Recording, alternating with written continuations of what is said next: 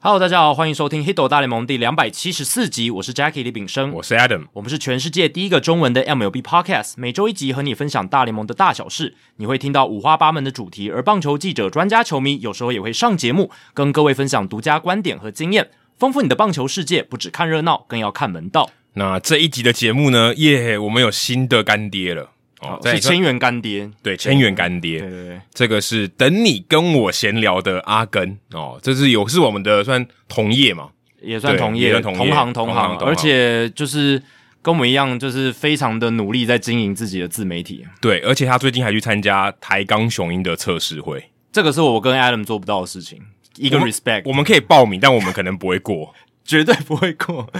但他是参加测试会，可是我我觉得我们可能连报名，然后说让你可以参加，可能都有问题。 我觉得至少要要要有那个勇气，而且你对于自己的训练也要有一定的信心，不然你去那边干嘛？就是浪费人家的测试时间，我觉得这样也不太哦但好。阿根是是有底子的，对他是对他是科班的，所以是佩服他，真对，的。不过他平常是铁人三项的选手，嗯，哦，所以这个是比较不一样的。那他也有留言呐、那我们等一下留言的时间再来念，嗯，好，等一下留言的时间再来念。那赞助方案呢，也希望大家多多的支持，持续的支持我们，让我们可以不间断的每周更新没有广告的节目内容给听众朋友们。那我们有提供三百、五百还有一千元的方案给大家选择。每当你累积到一千五百元的时候，我们就会送你独家的回馈品。那最近大家，如果你是从去年九月就开始赞助的话，你应该已经收到我们的啤酒杯了。对哦，这个玻璃杯非常的精美。那如果你收到的话啊，也你有兴趣的话，也可以把你的照片贴在我们的社团里面跟大家炫耀一下，对，贴在我们的社团，或者是你分享在自己的 IG 上面，然后也都哦可以也。都可以。也都然后可以 Hashtag Hito 大联盟，让大家知道，诶，这是哪里来的对，证然明。后 at Jackie 的账号，对，可以，可以，可对，以。没有问题的。那好，那也是一样哦、希望大家每月抖一千，让我们节目做破千。接下来是刊物补充的时间。那上一集我们有讲到这个选手服装嘛，就是那个球呃，衣我们讲 Uni Watch，对对对对对，Uni Watch 这个就是 A- Adam 的人物来讲单元，Uni Watch 的创办人的故事。嗯 Paul Lucas，那那个 Uni Watch 就是在讲运动员的制服啊，对对各对，式在各样的设计，在这些东场西上传的，对，在场上穿的。那 Sammy Sammy 哦，也是我们非常资深的听众，而且分享了很多事情的听众。那他分享另一个专发选手服装的账号是在 Instagram 上，他是 Major League Life，就是 M A J O R L E A G U E L I F E 啊，这个账号。算什么大联盟生活志。对，那这个账号里面也有分享蛮多选手的服装啦。那他另外还补充，因为我们上一集的数据单元有聊到红雀跟光芒队哦，非常短的一场比赛，不到两个小时的对九局比赛哦。那他也提到说，红雀最近其实有蛮多有趣的比赛。六月六号对小熊队，两队前七局合计只出现一次三振，先发投手是 Wainwright 跟 Steele。哦，这是自从二零一六年八月二十八号教士跟马林鱼比赛之后，首次见到有七局只有一 K 的这样子的比赛。嗯而且在这个时代真的蛮难的，哎、真的很不容易耶！前七局两队加起来，这种等是于两等于有队，等于有十四个半局，对，只有一次三振。这个在这个年代，你说可能二十世纪初期那种死球年代常常见，因对为那时候根本没有什么三振，大家都把球打进场内。但现在这个，哎、真的很不容易。而且 w i n r i g h t 这两年他的那个曲球的威力还是蛮好的。照理来说，哎、三振可能也不是应该要那么少才对。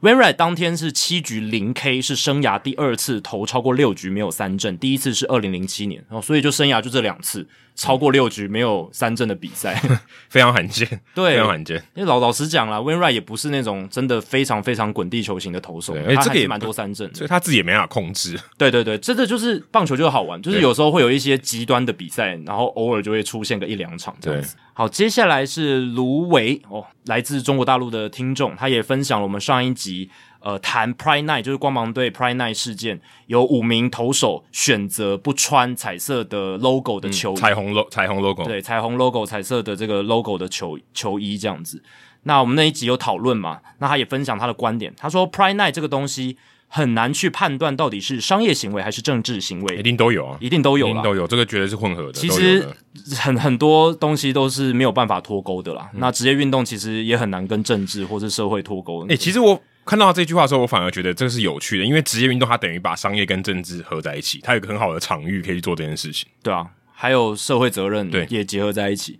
但那卢维继续说，但简单来说，当我们提到普世价值和宗教信仰自由的时候，这就是价值观和政治选择的问题了。所以我才希望在探讨棒球的时候，尽量避免探讨政治正确的问题，否则就会有过多影响到棒球本身的讨论了。哦，但其实我们节目就是不想要去避讳这样子的事情了，就是对，因为说真对的啊，棒球本身，我们除了棒球本身以外，对还有其他的延伸嘛。而且我们不断强调，就是我们节目的精神就是希望能够借由棒球作为一个算是起始点，然后可以对延伸到各个面向。甚至你可以说，你透过棒球，你认识这个世界，对你可以看知道地理，你可以知道历史，你可以知道法律，你可以知道种各种族、各种文对化，各种面向，是各种甚至各种次文化，对你都可以了解。你看，我们讲讲服装也有嘛，时多少可能我们不是那么时尚的人，但是它跟时尚也是有点关系。没错所以其实有很多面向可以探讨，可是我觉得这才是最有趣的。对啊！我觉得不要因为哦害怕说好像有一点敏感，或者是说诶他不是所有人都认同的事情，我们就不去讨论。就像我们之前讨论勇士队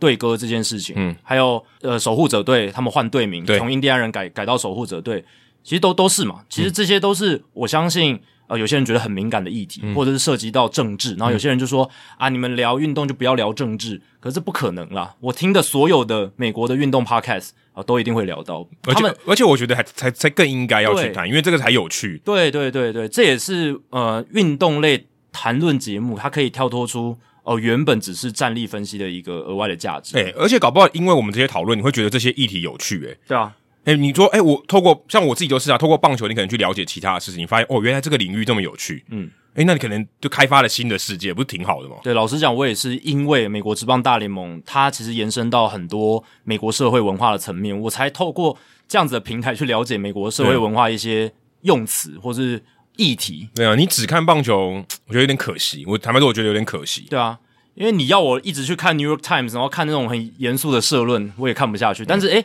今天如果是美国之邦大联盟，诶、像像我最近才知道，原来美国从去年开始有个新的节日叫 Juneteenth，嗯嗯那嗯，他就是在纪念这个黑人的，就黑奴时期，对对黑，诶，应该不说纪念哦，有点像是要反思啊，对要 awareness，要就是对对提醒对大家说，哎、这件事情有存在。对，对对，不要忘记这件对事对情。那也算是一种民权的节日，这样子。哎、对，那大联盟也配合这件事情，很多球队就有去纪念他们过去那座城市有的黑人联盟球队。对对啊，所以。诶，我也是因为大联盟我才知道哦，原来美国去年开始有这样子的节日、嗯哦，不然的话我平常也不会接触到这样子的新闻而。且你也不是因为就黑人联盟才知道当时可能有那段历史，当时黑人到底是怎么样被对待的。对即便他跟我们真的说真的没有非常直接的关系，嗯可是你还是可以多了解历史啊，这无这个无伤大雅嘛。对，那政治正确这个其实也是一个文化现象啊，但是我们其实也不会刻意去避讳，而且有时候我们也不一定会讲完全政治正确的东西。对啊，而且对我觉得我们做节目是表达我们的看法。对对对对，然后呢，我们希望如果你不认同我们，那更好。提出你的观提点出，你的观点，但是我没我你要知道，我们并不是在追求你的认同。而且我们也没有要强压我们的对对意对念在你的身上，所以你也不要觉得说，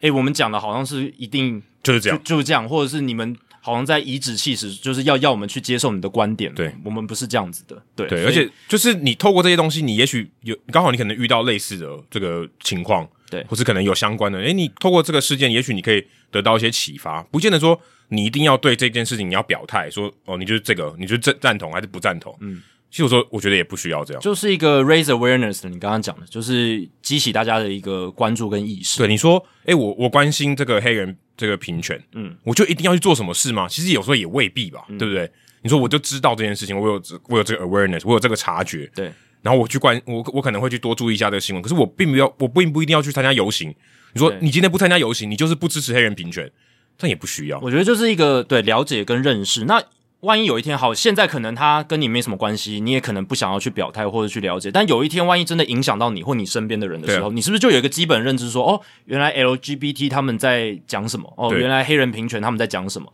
那诶，我身边有人受到影响了。我可以多更去了解，然后去帮助他们，或者是呃，你有其他的行动，我觉得这都是蛮好的啦，不一定要呃刻意的去规避或者对去我就去不就不对不不去了谈解这样子对对对对对。好，接下来留言时间。那我们刚刚阿根哦，他其实也有留哦，蛮长一段的哦。他在赞助的时候也有提到说，哦，虽然这个不知道这个一千块能抖到什么时候，但非常感谢两位的节目制作，有幸在制作自己的节目以及三项玩不完哦，这是他的一个 podcast，三项玩不完。初期就可以认识 Adam，然后当时我记得是真宫的铁人三项的教练哦，杨志祥，他当时跟阿根有一起合作，所以那时候我们就有一起聊聊天这样子。嗯，当然我个人还没有见到阿根本人过哦，。但阿根有做过你现在做过的位置，对对对，我们有交错 过，对对但是没有真的见到他有本人他有用过这个录音师，他说获得很多实用的节目的建议。当时应该是我们大概快两百集的时候，嗯那目前两个节目也都在泽泽上致敬贵节目的赞助方案，所以如果大家有兴趣的话，也可以去支持一下跟我闲聊的阿根，他的根是这个耕作的根，都也是节目就他很名字里面对对的嗯对根，也是这个节目很久没有更新的谭浩根的根 啊，哦，再其嘴一下他，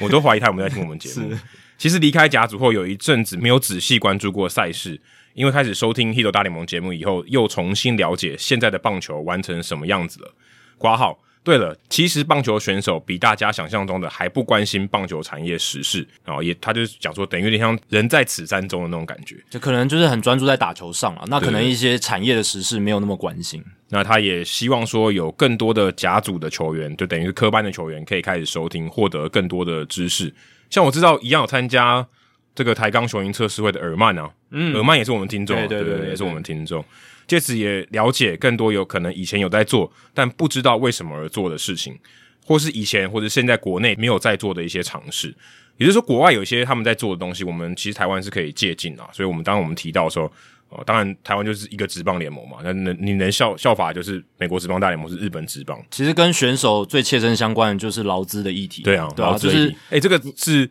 最直接的，因为你就是薪水拿到多少，因为很多选手可能以前，因为以前也没有球员工会的时候，那可能就没有这方面的资讯。那后来有球员工会了，这几年在就是周思齐，还有现在是陈杰宪嘛，对呃，这个他们理事长的还有带钱领，是胡金龙，胡金龙也有带领过。那慢慢的有开始做起来。那我相信很多选手可能还没有那么认识到，诶，劳资协议跟球员工会，他能够为他们做什么事情对，。所以这其实我们在封馆的时候我们也一直聊，哦，大量的 聊，对，你看，你看美国他们是怎么？欸其实说真的，联盟、球队、球员，其实说真的，没有一方是完全正义的，没有，没有，没有这种对的。对对对对，所以他们就是在角力的过程。大家就是在替自己利益着想的过程中互相角力、啊。对没错对，然后我们也之前也聊过历史嘛，我们不一定要哦很快超英赶美，就马马上要在今年就或做到他或们者一现在步做的到事位，情。但是你至少知道他们的轨对迹长怎么样。从一开始，他们也是从所谓的 pension，就是嗯退休金开始争取起嘛，然后现在才有那么多其他各式各样的福利，所以我觉得我们的球员工会也可以，诶，从借鉴他们，诶，对，看他们的一个历程，然后慢慢来。而且说真的，这个是真的是很直接的，就是是你说今天场上的表现哦，好或不好，影响到你的薪水。对，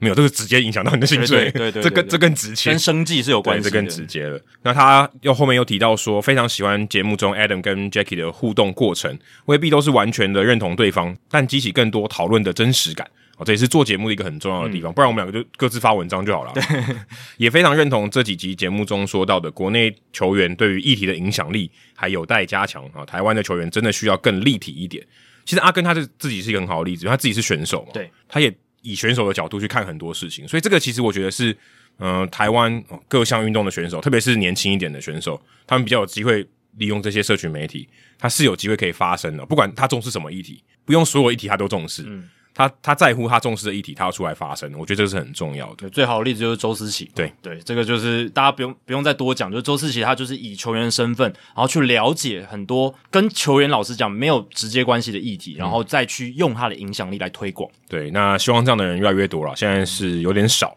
接下来还要报告一个好消息哦，他说很幸运跟上两位的脚步，在六月的时候担任了艾尔达铁人三项的转播赛评哦，非常恭喜。嗯同时也被预约了七月的场次哦，所以我们之后还可以在艾尔达看到他。嗯，好、希望更多小众的自媒体都可以小的很强大。对，讲到这一点，我必须给艾尔达一些 credit 啦。虽然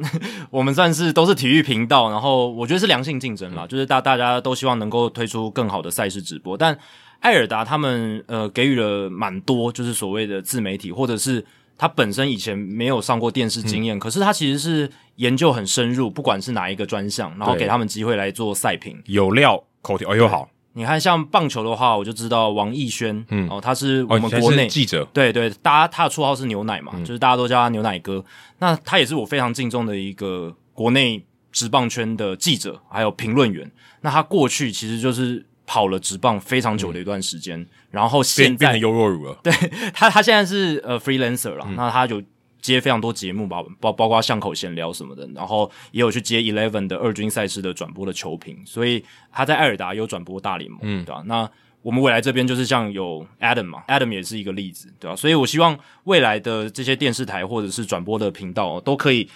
保持着这种开放的心态，让诶专业的人啊、呃、有机会，即便他的知名度或许还没有那么高，嗯、可是都有一个呃进阶发声的舞台。像 Double Pound for Three。哎，对对对，合作啊，对不对？绿地，他他们的绿地也是，还有德德德德又跟你合作吧？呃，主要是绿地，主要是绿地比较多。绿地担任我们 UBA 的赛评，啊他们之前在 KKBOX 有，对不对？对对对对。然后我们 UBA 转播的时候，绿地转播了非常多场女篮赛事，我也从他身上学到非常多。对，你看，这其实是有机会可以这样做的，虽然不见得每一个人都想要去做电视台的球评或赛评，但是其实这个东西，我觉得是大家可以去多多尝试的啦。最后，他因为人物来讲单元，听到很多人物故事，那些离开球场再回去，或是从不是棒球人到出色的故事，也就是等于像是从圈外人到非常呃，算是把他的职人精神发挥很好的这些人，都让我非常感到佩服，而且认为台湾的棒球产业需要更多不一样的力量，而且这些不一样的力量要足够多、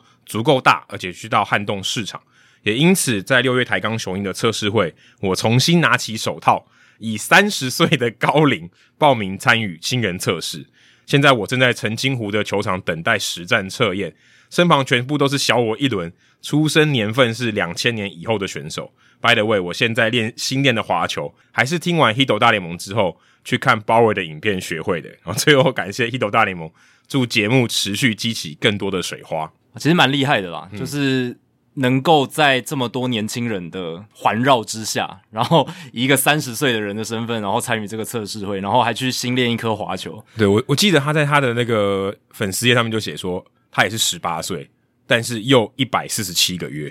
就是也很精确，也很精确，哎甚至可以说更精确。十八岁有一百四十七个月，对对啊，就是这个阿根他的勇气是真的让我佩服了。然后这种算是勇于去尝试。一个算是，这也对他来讲算是一个比较少接触的领域吧，嗯、对不对？因为他平常是玩铁人三项嘛，嗯、对吧、啊？所以这一个的勇气，还有这种尝试的心，其实我觉得大家都可以诶、欸、多多的效法一下。对，而且他也可以，还有我记得他的节目有分享他第一手的心得，所以大家有兴趣的话，可以去听听看他第一手参加这个测试会的心得。好，接下来另外一个留言是在听众信箱的哦，这是我们的大副哦，左营海盗跑船员米勒。两位主持人好，我是住在左营，目前人在船上准备到名古屋港卸货的米勒。再次感谢主持人，因为贵节目非常的有深度，除了需要非常专心收听以外，也让我在航行的时候不会觉得这么缓慢。它是指这个早上四点到八点的班，还有下午四点到晚上八点的班，哦，所以它等于是每天看日出和日落。他上一次上传是在一月二十六号下载到最新一集的台北市立棒球场。运动世界趴小酌一下，跟大叔野球，哦算是偷偷渡帮忙宣传一下。趁靠港的时间再开这个漫游更新，有时听到有兴趣或是想补充的答案，忍不住想回答时，才发现正在驾驶台当班哦。那时候等于就没有网路。但他说目前的商船都有卫星的网路，但为了安全，驾驶台不会有 WiFi。哦，他还提供了一个小细节，是说收费的套餐很贵啦，就是这样，然后非常高额的这个费率这样。那前阵子追这个我们的节目的时候，有球迷询问到袁定文博士的近况，不禁回想到我是从职棒元年开始的球迷，那是他国一，哦，所以他大概、哦、他比我大一点一点，他比我大几岁这样子。然后袁博士在职棒二年的时候开始加入中广，也带回不少现在还在使用的名词，像是自责分率，哦，可这个好像自这好像直翻的吧，然后追平分、超前分打者。然后早安、午安、晚安，连续三个好球三振，终结者啊、哦，他当时介绍这个 Tom Hanky 啊、哦，这个当时的终结者，他的绰号叫 The Terminator。还有另外一个冷知识是说，Dan Marino 啊、哦，就是这个海豚队的这个明星四分卫，曾经听过袁博士的课，这我是真的不知道。然后他说他会成为海盗队的球迷，除了当年他们非常猛以外，啊，袁博士的介绍也是一大的原因。对、啊，他分享很多东西耶。对啊，因为袁博士是非常早。在台湾开始做美国职棒大联盟文化传播的人，所以他应该是创造了很多我们现在在使用的一些词汇。啊对，就是当时可能也没有人翻译。对啊，对啊，对啊，他要自己翻呢、啊，他要自己翻。然后他也说，他从第三十二期就开始买职棒的杂志，当时有蛮多这个作者都非常有名，然后非常棒，例如这个赖山水、户部良也、许昭彦啊、吴清河还有曾公啊，这些人民这些人民都都蛮有名的。那他也想，他一开始看棒球的时候都是呃这个台湾的职棒啊，还有日本还有美国的一起看。哦，反正他就当时就看了很多这种比赛了，然后他也后面也分享了一个，他听到两百集的时候，我们的来宾马里欧，哦这马里欧陪你喝一杯的马里欧，他有讲到一个、哦就是他的感想啦。他说，棒球是唯一符合四季运行的运动，春天训练，夏天比赛，秋天结束，冬天休息。他说，这跟人生非常像，因为大部分时间都是有点无聊啊、哦，精彩的时刻非常少。而且来得非常快，但是你会记得或是回忆这精彩的、小小的、有意义的一刻。他觉得这一段的这个心得、哦、非常的有感，所以他也跟大家分享这样子。嗯，好，接下来是 Go Go Backer，、哦、这也是老朋友啦。那他说上一集球衣的争议，他觉得应该要看当时哦这个球队跟球员之间的合约，比如说球队要求球员要配合活动是工作的一部分。这样的内容有写在合约里面的话，我觉得比较专业的做法就是应该要穿上这个球衣。那再回到最近的社会现象，我个人是觉得，如果在球队之外的话，我比较倾向在没有违背社会律法还有善良风俗的情况下，应该要尊重每个人要不要表态的自由。我可以不接受你的价值观，但是我尊重。不过也希望你不要逼迫我去表态接受你的价值观啊，个人的分观点分享一下。对啊，我觉得这就我们上一集有聊到嘛，就是。因为这个是球衣，就是制服 uniform，呃，比较尴尬是它就是一个球队，不然如果今天你不是一个 uniform，就是你不是大家要一致的话，其实你是你是真的有自由可以选择你要不要穿的、啊。就他讲到 g o g o Backer 讲到合约，其实也是有道理的，就是看说这个大联盟的球员的 uniform contract，就是统一的这个合约里面有没有讲到这件事情，我们是还没有去查啦，但是。呃，以光芒队的做法，他们是给予球员自己转还的空间。对对，那他们是没有强迫，甚至我不知道这有没有违规哈，就是违反大联盟的规定，说，哎、啊欸，你穿两套不同的球衣。但看起来是报道里面都没有提到合约这件事情了，對對對所以可能是真的没有太详细的规定，或或者是有人知道的话，也可以跟我们分享知道。嗯、那我是觉得，对啦，就是。这件事情，光芒队是给予他们球员一些转换的余地了，对吧、啊？所以也许不要弄得那么难看吧。但还是也有蛮蛮多人是觉得不应该这样，就是球员，你身为球队一员、嗯啊，你就是要穿上这个制服，而且呃，这个对于 LGBTQ 的尊重是一个普世价值，这样子对。好，这一集的冷知识，我算是借用听众的问题哦来助攻一下。诶，我觉得我们听众有时候问的问题，其实。也可以来当做冷知识，因为有时候问的啊，就是一些比较少人知道的数据或者是一些细节这样子。嗯、那今天冷知识，我就来借用台南 Nova Syndergaard 他的问题，而且他是一个国小生哦，他在我们、哎、哦真的假的？对，他在我们听众信箱留言的时候，特别标注他是国小的同学这样子。国小对国小的同学就已经哎，他的这个问题蛮有深度的。国就国跟阿根一样，国小二十年级。哦，对， 国小二十 年欸，可是这就不太准，因为国小没有二十年。你说国小七年级，然后加多少个月这样子？我、哦欸、没有没有国小七年级，国小六年级加几个月，或国小五年级加国小二十年级，我就一直留级啊對。 哦，啊对啊，留级也是有可能。从头到尾都没有拿毕业证书。那台南 Nova Syndergaard 他问说：“两位主持人好，昨天六月十六号，太空人队的先发投手 Luis Garcia 和后援投手 Phil Maton 各投出一个完美一局，所以他是六月十七号来留言的。”这个是史上第一次单场两个完美一局哦，不只是呃单场哦，是单天都是史上第一次有两个完美一局，非常不容易。太空人捕手 Martin Maldonado 就在一场比赛里面接捕了两个完美一局，因此他想要问说，历史上有没有单一捕手接捕最多次完美一局的记录？如果有的话，那会是几次呢？不看到的记录，我想说，会有人记得捕手是谁吗？通常都不会记得捕手，甚至连完全比赛的捕手，你未必都会记得。对，其实很少，就是会有人去关心这一点啦。那也必须说，台南 Noah Syndergaard 这一点观察也蛮入围的。当然，主要还是投手的功劳嘛，因为能投出完美一局、嗯、或者投出完全比赛，主要还是投手。可是。呃，某种程度上，捕手可能也有一些功劳可以，嗯，可以加也也不是说百分之百都投手了，对,对,对,对，百分之可能一二是捕手，然后哦、呃，还有百分之十二十可能是打者的队友，呃，打者也有，打打者也要。哦，说完全比赛吗？对，完全比赛的话，哦、完那完美一局的话，就是对方的打者 可能有点对方打者要帮忙啊，不太会选球或者他没有把挥，对他没有把球打进场内，这个很关键嘛。对对对，打进场内就不会完美一局，挥空率太高，这样子。那选球不太好，这样子对，所以呃，这个问题我觉得蛮有趣。我自己看到时候想说，哎、欸，真的我在看这些完美一局的时候，我真的也没有去想说捕手到底是谁。嗯，那这一次因为大联盟记者有去访问 Maldonado 了，因为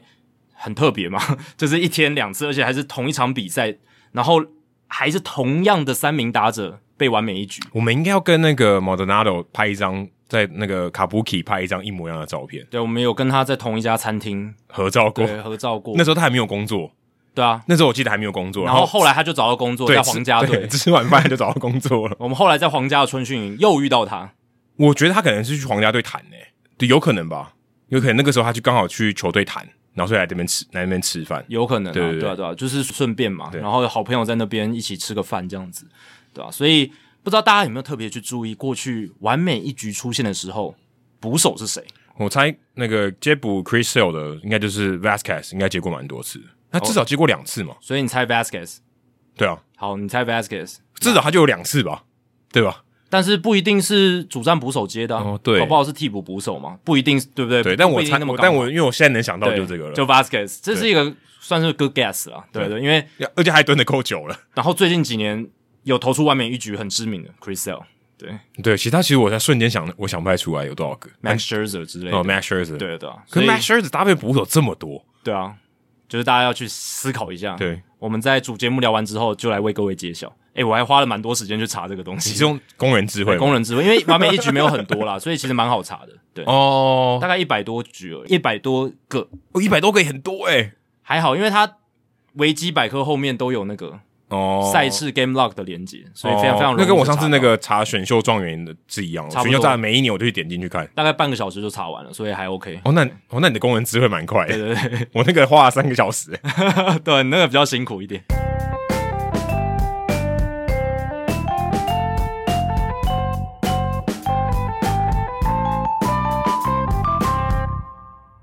这个礼拜主节目，我们首先要聊的时事呢，其实也是受到蛮多关注的，而且我觉得，嗯，是我觉得大家都会很想要去讨论的一个话题，就是 Dave Roberts 他让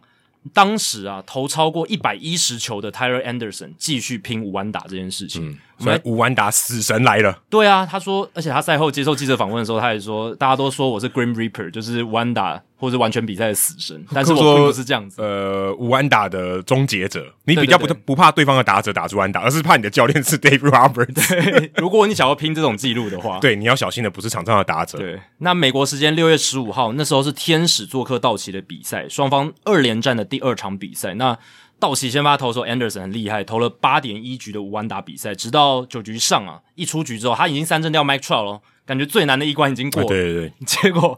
被大谷翔平打了一支三垒安打，而且是第一球哦，第一球就被扫成一支三垒安打。而且我那时候是我那时候看到哇，完呃完打比赛要到第九局了，我就想说点开来看一下，结果我真的第一球就被打成安打。而且那一球你有看到 Mookie Betts 超奋力在扑的，哦，对啊，他完全是嗯那球如果拼尽了全力那那球如果接到，我猜 Dodger Stadium 可能会垮掉。会疯掉，啊我我猜可能会垮掉，因为全部人都在 跳。旁边的那个观众可能会把那个观众席的墙压垮。那个那个，如果真的接到，全世界球迷都会疯掉他。真的是使出百分之两百的力气去扑那一球，然后对结果没有扑到因为。他如果扑到，就是我觉得应该就稳了啦。对，因为老实讲啊，如果今天没有要拼这个无安打比赛的话，他可能就是保守一点，让球弹地，然后反弹回来，就他二垒就接那个安打反弹球，对就是一个二垒安打对，不会让大谷跑到三垒。对对，但那一球他就是要拼，那球拼的，我觉得很感动哎、是很感动啊他真的扑超远，其实也凸显了这些球员对于这种记录他是非常的在意，非常执即着。便跟他跟他本人无关。但队友完成，他也是与有荣对，焉这。就是团队感，这就是团队精神。对，那完成七局的无安打投球的时候，Anderson 那个时候用球数其实已经九十九球了。嗯，那你差差不多了。那你以 Dave Roberts 过去的经验，你会觉得，哎、感觉差不多了吧？哎、结果没有，Dave Roberts 让 Anderson 续投，投完八局的时候已经用了一百一十七球了。对，然后这个时候你会想说，啊，应该差不多了吧？九局上应该就交给 Curry Kimbrough 哦，就让他收尾了吧？哎、结果没有，九局上继续让 Anderson 上来，然后三振掉了 Mike Trout 的时候用了一百二十二球，然后最后一第一百二十三球被大谷翔平扫成一支三垒安打。而且我看那个 Tyler Anderson，他在第八局的时候，那个时候 Mark Pryor 要上来跟他讲讲话，嗯他说：“嘿，你要不要传一下？”他觉得他手风正顺，就直接把他赶走，直接画个那个割喉咙。对对对对你给我，我不要，就跟我自当己来年 Mike Mussina 一样，就是对 Joe 但 Torre 割喉咙， 对，但是麦姆西娜是叫他回去嘛，对对对对用纸的。那 Anderson 是割喉咙说：“稍我微搞我搞得定，你不要来烦 我。比较有一点礼貌对了。那个 Mussina 是更凶”狠然，后然后 Prior 就走出去，然后又又回又又又回头就这样。跟当年 Joe Torre 反应很像。对对 j o t o r 更更尴尬一点，他有他也是上去然后就回去，对对对对。但因为 m u s i n a 比较凶嘛，他只是对着他吼这样子，对吧？其实还蛮有趣的一个场边 的画面。这样哎对滚，我不要 你。那 Taylor Anderson 其实，在那场比赛赛前，他本季单场最多用球数是一百零一球，是在五月二十三号对国民队，诶、也是投八局，而且只被打五支单打，没很有掉分省，，算蛮省的欸。很省啊！八局没有掉分，八 K，重点是什么？没有保送。他今年的控球非常之好，呃，两场比赛投到三次保送，其他都不超过一次。那这一场接近五安打比赛的这场投球，他是有两个四坏球保嗯送这样子。那其他除了我刚刚讲的那一场五月二十三号，其他的比赛他的用球数都不超过八十八球，对，反他的投球局数都没有很长，其实有点像呃，道奇队对冈瑟林的用法，其实也是，还嗯同蛮一类冈似瑟的，林蛮这蛮类似的，大概就八十几球，对他们就把他换只下来是了。年纪有差距啊。然后尽量不让他们对到对方打线的第三轮。嗯其实逻辑大概就是这样。那为什么道奇还有 Dave Roberts 这次选择让 Anderson 用球数那么多，然后依然续拼这个无安打比赛呢？因为过去 Roberts 他已经有四次这个经验，就是 Green Reaper 的经验，呃，无安打终结者无，嗯安打终结者的经验。二零一六年四月八号之前，我们聊过嘛，Ross Stripling 大联盟这生个涯出这个我觉得是最有名的，七点一局完打比赛用了一百球，被 Dave Roberts 换下场，但是他是有背景的，因为 Roberts 那个时候知道 Stripling 嗯刚他已经上大嗯联盟，呃，对，第一第一场先发，然后再来就是 Stripling 前两年才动了 Tommy John 手嗯术，然后其实他的父亲甚至赛后还感谢 Dave Roberts 说：“谢谢你保护我儿子的手臂。这个你这句话好像讲过三次了，对，因在为这我个节目里我我必面，须强调这一点对，因为 Dave Roberts 他在 Anderson 那场比赛赛后的记者会，他也强调说，每一场比赛有每一场比赛的状况，他不是用一套公式去符合所有他的调度对模式。所以 Stripling 那个时候是大联盟生涯第一场，才二十六岁，又有 Tommy John 手术这件事情。好，那再来是同一年二零一六年九月十号，Rich Hill 他对马林鱼用八十九球投出七局的是完全比赛哦哦，但是被 Roberts 换下场，他是史上第一位在投了七局的完全比赛之后，然后在完全比赛还没有完成的情况下被换下场的投手。对你不能说年纪了哦，Richie 够老了哦，那时候三十五岁，对，然后虽然 Ro- Stripling Stripling 很年轻，对，你说保护他，Richie 没什么必要保护。老实讲，真的没需要这种保护他的生涯长远发展。你你要他这如样果想问他说：“哎、我投完这一场我就报销，就完全比赛让我拿到，我就退休。”他搞不好愿意耶。诶可是那时候 Rich Hill 还没有，就是就怎么讲，就是那个时候他才刚回到他比较好的身手对对没对多久，他还没拿到一他个觉得比较还好的可以啦合，约这个山丘的坡还没下完，对。还还很缓，还可以还可以继续延续下 去他还想要再拼一张合约，因为老实讲，他生涯前期赚的不够多，没有他现在还在投哎、对他现在还在投啊。你刚才讲二零一六年，现在二零二二年他还在投，但万一那个时候要去硬拼，拼到什么一百二、一百三，会不会手坏掉？然后后后面就没有，就我这们就所不知熟道知的了 Rich Hill 就不知道。那那是就是后来讲的啊啦。可是 Dave Roberts 那时候也是对 Rich Hill 有理由的，就是那个时候 Rich Hill 常常饱受水泡所苦，嗯，我觉得手指常常起水泡。他现在好像比较没有了、哎好神奇、比较哦，少了不知道怎么翻，可能用球，可能握球的方法有差吧。我觉得应该有做为他一的些修正，因为他的这个手指的皮不可能怎么基因改造突然变厚或什么的吧？对吧、应该应该不至于。而且那个时候 Rich Hill 其实呃重返当先发投手这件事也没有很久的时间，嗯嗯所以对道奇非常小心的保护他，而且那时候道奇希望他可以撑到十月的季后赛，哦，对，对啊，所以因为道奇年年都打进季后赛，对他们更需要的是 Rich Hill 在季后赛的十月嗯份，而不是在那个时候的九月份。九月份相对来讲，他们那时候已经战绩很好了对，这样同样的逻辑也可以套用在科小身上，哦、对，因为他们希望科小在十月份表现就好，没前面错前面 OK 的，前面都还 OK，前我面们你就这样要受伤休息 OK 的，我们可以用我们的阵容深度跟其他的投手来撑出好的战绩。那我有们有点更需要像是十篮月份的篮球，你只要打第四节就好了。哎、有有点像前三节可以稍微轻松一点的对感觉。，你就上来给我升第四节，对，所以 Roberts 那一次其实也对那个决定非常天人交战，因为他知道三十五岁的 Rich Hill 可能是最后一次有这样子挑战完全比赛的机会，后来好像还有一次，还有一次五安打的，对，对，但确实啊，你那样子想，你说三十五岁了，然后他生涯的前半段其实走的不是很顺遂，不是那种王牌投手，哦对啊哇，他真的是很不顺遂，他的这个他的这个丘陵真的爬得很苦，，啊对，所以从 Dave Roberts 那个时候的想法，你也可以看得出，那是一个艰难的决定，他必须牺牲掉这个球员他创造历史的机会，然后为了团队去着想，而这而样且有多艰难，我觉得就算是同样的事情在发生在现在的时空，我觉得任何的总教练他一定也会天人交战，一定即便会即便有人做过给你看，他还是说嘖，Ro- Roberts 这样做，我都不是确很确定到底好不好。就算就是管理团队或是数据分析部门给你的数据再合理，然后你也知道说这会有很高的伤病风险，然后也要为这个球员算是未来或者是球队未来的战力着想，你都还是会天人交战，你都会觉得说，因为这个是我们看棒球，然后球员打棒球很重要的目的之一，也在于缔造这种史诗经典的时刻。对，而且就是历史留名的嘛。这种机会真的有时候就一辈子一次哦，可能一个职棒生涯一两次。不过他现在也算留名了啦，已就是每已经次有只要像是 Taylor Anderson 这种事情，他又被拿出来讨论一次。对，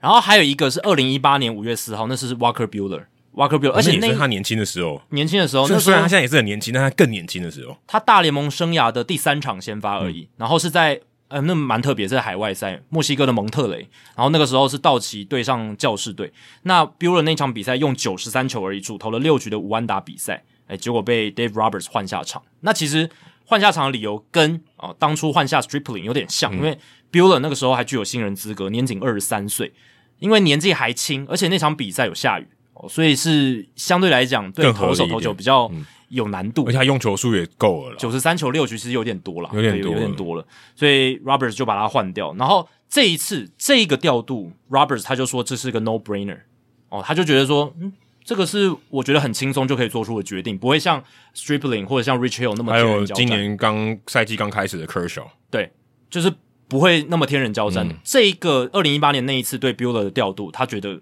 非常的简单。哦嗯，那后来那场比赛啊、呃、，Tony Singrani、Emi Garcia 还有 Adam Libertor 完成了道奇队史第一场的合力弯打比赛。嗯对，那最后一次就是我们刚刚一直提到的 Clayton Kershaw 在今年开季四月十三号的时候，八十球七局的完全比赛被换下场，这对 Dave Roberts 来讲就是很天人交战。嗯，因为是 Kershaw，然后 Kershaw 的年纪然后球数也很少，球数很少，八十球，就是他的 checklist 要不要继续留的 checklist 已经几乎几乎全部勾完了。条件那个框框有没有全都勾，几乎都勾满了。哎、但是其实赛后科小自己也讲，他可以接受。我们那时候也有聊，因为那是开季第一场嘛，其实还在春训的 build up 的状态。然后又有风管的影响，对他本来那一场比赛就是设定 build up 到七十五、八十球这样子。那再超过的话，其实他自己手臂他自己知道也负荷不了。早知道就不要投这么好，你投没投那么好就 不用那么。对，说真的，就是真的是这样。你如果第一局就被打了一只什么鸟安、一垒安，然后接下来你都无安打，对，都都那你完打嘛。这个这很简单做决定，对对，就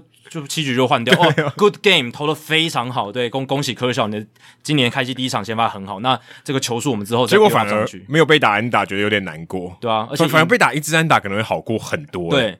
而且就没有被打安打，然后还是完全比赛，就是激起了球迷的怒火更大。对，所以所以还 不如还不如被打安打、欸。如果真的这样讲，还不心里会好过很多、欸。我还有听到一个说法，就是说如果 Roberts 那个时候让科小继续投第八局，他就没有回头路了。所以七局换投，哦对对对是一个想法因为。他如果过了八局，他就九局就一定要丢了。你都已经让他投八局，你已经打破自己的原则，就是八十球，你还让他继续，因为当天就是设定大概八十球左右嘛。哦，所以如果像 Bueller 这种，他还有回头路，我就七局 OK，你就就过去就对就就就就把你收掉也可以。对啊，七局还算 OK，嘛还算可以那你七局就把科小换掉，等于是说我坚守我的原则，就是我我就是要让选手他 build up 到的一个程度，我不要呃冒着这个受伤的风险。对，对，那你如果到第八局，等于就没有回头，因为你已经就是要打破自己的原则，你就是然要后破，对拼你就是要拼第九你局，就是要拼第九局。那你如果第八局才把才把它换掉，就等于你就是脱裤子放屁脱了一半这样子之类的这种感觉，对吧、就就是反而有点反反而有点更乖，反正你没有坚持你自己的原则。两边都没有算是去兼顾到这样。但如果他被打安打，就是反而比较简单一对点。对对对，那这一次会让 Anderson 继续投的原因主要有几个啊？第一个，Anderson 现在三十二岁，我那觉得他投好久嘞、对啊，可是他其实还算蛮年轻的，三十二岁并没有到非常非常老，但也没有到非常非常年轻，就是一个中壮年的，嗯而且我觉得年纪主要是因为他被提，他换了换队换了很多次，所以他其实已经不是那种你觉得哦，我们要保护，或是对哦，这个对我们来讲是有很多意义的，就三十二岁，他不是那种什么具有很多未来潜力的选手了，他差不多就是这样子的一个投手而且。他也不是终身到期，他也不是一直都在待在道奇队，他今年是一年八百万美金的合约加盟道奇，所以对于道奇来讲，他们对 Anderson 今年的设定本来就也是我觉得第 Anderson- 四或第五我号觉的得投手。 Anderson 就算今年他都不投了，道奇队还是赚了，对啊八八百万还是赚了，对啊已对啊经对啊已经赚翻了，对他前两个月的表现已经是非常非已常好经已，经八百万够了，对，已经是够值了。因为其实你从这个合约的内容，你就知道说他就是签来第四、第五号，你今年帮我们吃个一百到一百二十局，呃能够吃下这些局数，而且是投出一些 quality inning，我们就觉得非常满意。嗯，那你防御率可能四多，哇，这都 OK 赚赚翻了，我对觉得已经赚烂了。你如果呃季中就受伤报销，或者是呃怎么样出了什么状哦况，没办法投完整季，我们都觉得 OK 八了，百万 OK 啊对好不好？没你问看题看忍动， 对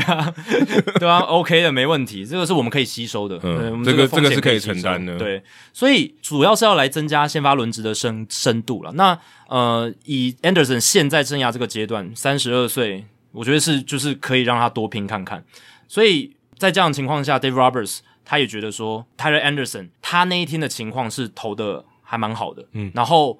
前面的局数都没有那种嗯，就是什么，虽然他没有被打安打，但是保送很多，因为然后五安打也代表可能会代表有保送，，对，那有时候有一些无安打比赛内容是投的很有张力的，就是可能保送了两个人，一二垒有人，然后你要在比较高张力情境下，然后很用力去丢球。但 Dave Roberts 那天观察是 Anderson 整场都投的蛮顺的，然后是相对来讲对手臂压力比较少的这种局数，所以他觉得他还可以让他继续投。还有就是 Anderson 其实他从二零二零年之后出赛很稳定，身体很健康，没有进出过伤兵名单。他上次受伤已经是二零一九年的事情，就是说所谓正式的受伤了，就有进伤呃进兵到名单上面名单，嗯对对对小对伤小痛没有记，可能没有记录，他就没有算进去，对，，那他之前是左边膝盖受伤比较多，就是在二零一九年之哦前。他那个投球的姿势，左边膝盖会受伤，我觉得很正常。对，因为他那个他那个停顿啊，那脚的那个膝盖压力应该蛮大的，有点像科少哈，就是对科少也是有一个停姿势顿不太一样，但是对我觉得逻辑上有点一样，对对对他就想要制造一个 timing 上面的混乱，没错，让打者抓不到一个好的出棒的嗯但他反应、就是比一般的人停留更久的时间，，对对对，所以他其实二零一九年以前左膝的伤势蛮频繁，可是最近三年是哎比较健相对健康很嗯可多，能找到一些方法避免。对啊，对啊。那当然你会说，哎、a n d e r s o n 开季前两个月投的这么好，已经变成道奇轮子里面重要的成员了。可是我觉得、啊，你摊开现在道奇队先发轮子里面，我觉得 Tyler Anderson 反而是最耐投那个，最可以去被消耗那一个，对不对？你不管是冈瑟林，刚冈瑟林老实讲，他其实整个生涯投球局数单场啊都很都很对短很，少都他他很四五局，对对，四五他甚局至之前有被拿去当那种长中计的啊，他也对不是那种给你七局的投手， Julio Urias，嗯其实近年来也有一些伤病的问题，而且但他去年他胜投王哎、对啊吧、而且他还算年轻嘛，你会想要说再他保护他真一下他真的很年轻，他真的很 年轻你。会想说再保护一下啊、w a l k e r Bueller 已经进伤兵名单了，嗯这个啊等下我们会聊。对，就他已经受伤了。呃 Clayton Kershaw 今年已经受过伤，虽然最近回来了，可嗯是他已经受过伤，你也是要尽力的去保护他。那所以你这样子看下来，老实讲啦，就是 Anderson 我觉得是最可以去挑战这个记录，甚至是说不太去管用球数这件事情。而且就一年合约嘛，我觉得在商言商，一年合约真的是可以啊。对，他的风险就很小，就是大不了今年就没了嘛。对啊，而且他在那场先发之前，Anderson 已经休息五天，非常充足。哦，这多个是等于多一天。对，Roberts 也有在他赛后记者会讲的，就是除了我刚刚讲前八局他的这个用球的状况比较张力没有那么大，再来就是他休息是是充足，然后前一场先发他其实只投了三局八十一球而已，所以用球数也没有三，局八十一球，对对对对对，哇，被打爆了。是被打得蛮惨，可是用球数没有到非常非常多，嗯，对，所以种种的原因让 Dave Roberts 认为 Anderson 有这样的空间可以继续投下去，所以你从这个案例也知道说，Dave Roberts 他其实针对这些有可能破纪录的投手表现，他的调度真的是 case by case，他并不是我就是一个弯打比赛或完全比赛的终结嗯者，他不是这样子的，他还是会去综合看那个选手当下的状况，还有他的种种的条件来做一些调度。对，其实有很多是要考虑的。不过我觉得 Dave Roberts 这个算是甜蜜的负担吧。嗯，你的投手要够强，你有这样的机会才会比较多嘛。对啊如果你今天投手阵容就是没有那么好，但但有运气的成分在，有些投手不是很厉害，他也有挑战五万打的机会，但他相对频率就是比较低一点。所以老实讲啊，有很多总教练只是还没有遇到这样子的艰难抉择而已，就是他的机会是比较少的。那 Dave 对就比较 Roberts 是难啊。 Dave Roberts 就是手上的好牌太多，对然后常常遇到这个情况，然后才会被我们拿出来一直拿讲出来对讲啊，不然其实我觉得一个教练要一生要遇到一两次就不容易了、欸你说，嗯，我觉最得近哪蛮一少些的。哪一些球队投手比较烂的？哪一些投手比较烂的、比较烂海海 盗啊，海盗嘛？你说海盗总教练有这种问题吗？比较少啊，应该也很不会少，红从二零一五年以后就没有这样子的问题，红人可能也没有，啊对吧、红人可能也很难，对不对？就是那种哦，洛基啊，洛洛基的总教练绝对基本上很少，啊哎、有啊，之前野猫英雄不是丢过五万打比赛，但野猫英雄几年前的而且人了，而且野猫熊那时候不是洛基队的而且啊比较印象深刻就是 Ubolo Jimenez 嘛哦，对对对应该讲是 Jimenez，对对对，Jimenez，可是那也是我我记得呃，Normal 是在那边投完打对比赛，可但是那他不也洛基队的。都是很久以前的事情啊，对不对？对啊，那要在洛基主场投出呃接近弯打比赛或完全比赛很难。哎可是说真的，我觉得在洛基队的主场比较适合有这种弯打投手出现呢、他就是比较省力或者一直滚地球，一直让你打那种投手。他在洛基球场如果有办法生存，感觉他要投出弯打的可能性还比较高一点。可历史上就没有，就就没有这种人就很少，所以基本上这种条件就很难达成。就如果我就是一直丢，然后一直滚地球让你打，这种情况我觉得最容易形成无安打，对，但因为洛基主场它就是很容易形成安打，对它外野幅员辽阔，就所以不它让你本打身到的外条野件。我觉得它本身的条件就不适合产生无安打比哦赛、或者是完全比赛，对啊，所以 Dave Roberts 他你刚刚讲甜蜜的负荷，我蛮认同的，就是他是真的因为比较有更多的机会遇到这样的情形，所以被我们放大检视这样子，对对，以后搞不好他可以出一个决策管理的书，就是。无安打比赛、完全比赛要不要换人？这样子，这这样这有一章就可以来讨啊因为论。我觉得最大的原因啦，你刚才讲说什么球速啊，然后这个球员的年龄啊这些东西，这个好像都是蛮具体的嘛，嗯可以、可以设一个标准哦，超过三十二岁的哦就可以考虑，三十二岁以下或是刚上大联盟没有多久的哦要怎样怎样。可是我觉得难是还难在这些人都是人啊，对啊，你的球员有是血有人，肉的人，也哎你的你跟他要不要长期合作？嗯你心里会不会种下心结？嗯，我觉得这个也这个也是很难考虑的。对，你说像科尔小这样的，他觉得要也许可以，诶，如果今天换成别人，搞不好就不可以了，当然了，啊当然搞不了，好就真的不可以，我我就不能接受，对，把我交易掉，你怎么可以这样对我？所以这也是考验总教练他对于这个球员他性格的了解，他内心想法的了解，嗯而且科尔小待的够久，跟他对这个信任感是够强。已经很了解了啦，而且肯定也是，我觉得私底下是有沟通过这些事情如，果 s h i r z e r 还在道奇队，然后他投出这样的，他可能会生气，我觉得应该会以他的 fiery 的性格，就说你不要把我换，你不要你不准把我换下去，对，不然我就跟你翻脸。对有可能的。所以四月份那个科尔小完全比赛被换下场，最后是以非常和平的结局来落幕，其实是是一个蛮好的例子啦。嗯就是说，虽然外界非常的反应很大，然后很多反弹的声浪，可是至少自己的球员跟教练之间他们是 OK，完全没有问题。不过说到这个，感觉好像棒球比较少看到球员跟总教练非常不和，然后闹上台面。NBA 就超多的、啊，嗯今年就有了，对啊 NBA s p o s t r a 跟那个 Jimmy Butler 对，就就是是吵架很多诶、不知道为什么 NBA 感觉特别多、哦，棒球比较少。棒球跟球员跟教练真的因为什么决策很不合，然后闹上大家都知道不多。就是顶多就是在休息室有一些口角，但我觉得啦，在棒球它有一个有利的条件是，他们如果真的要吵架，会跑到休息室里面哦，就是摄影机照不到的地方。但篮球没办法嘛，哦，诶、篮这球个就这坐个在蛮场关边键呢、的哦，你也不对能突然突然离开球场跑到里面拉克润，不能嘛？篮球就是你一定是要么受伤或是中场休息你才能进拉克润，但是棒球不是嘛？棒球你有时候就可以躲进去一下，哦而且你那可能是第一时间，他如果情绪真的按耐不住的时候，对啊我全部人都看得到。对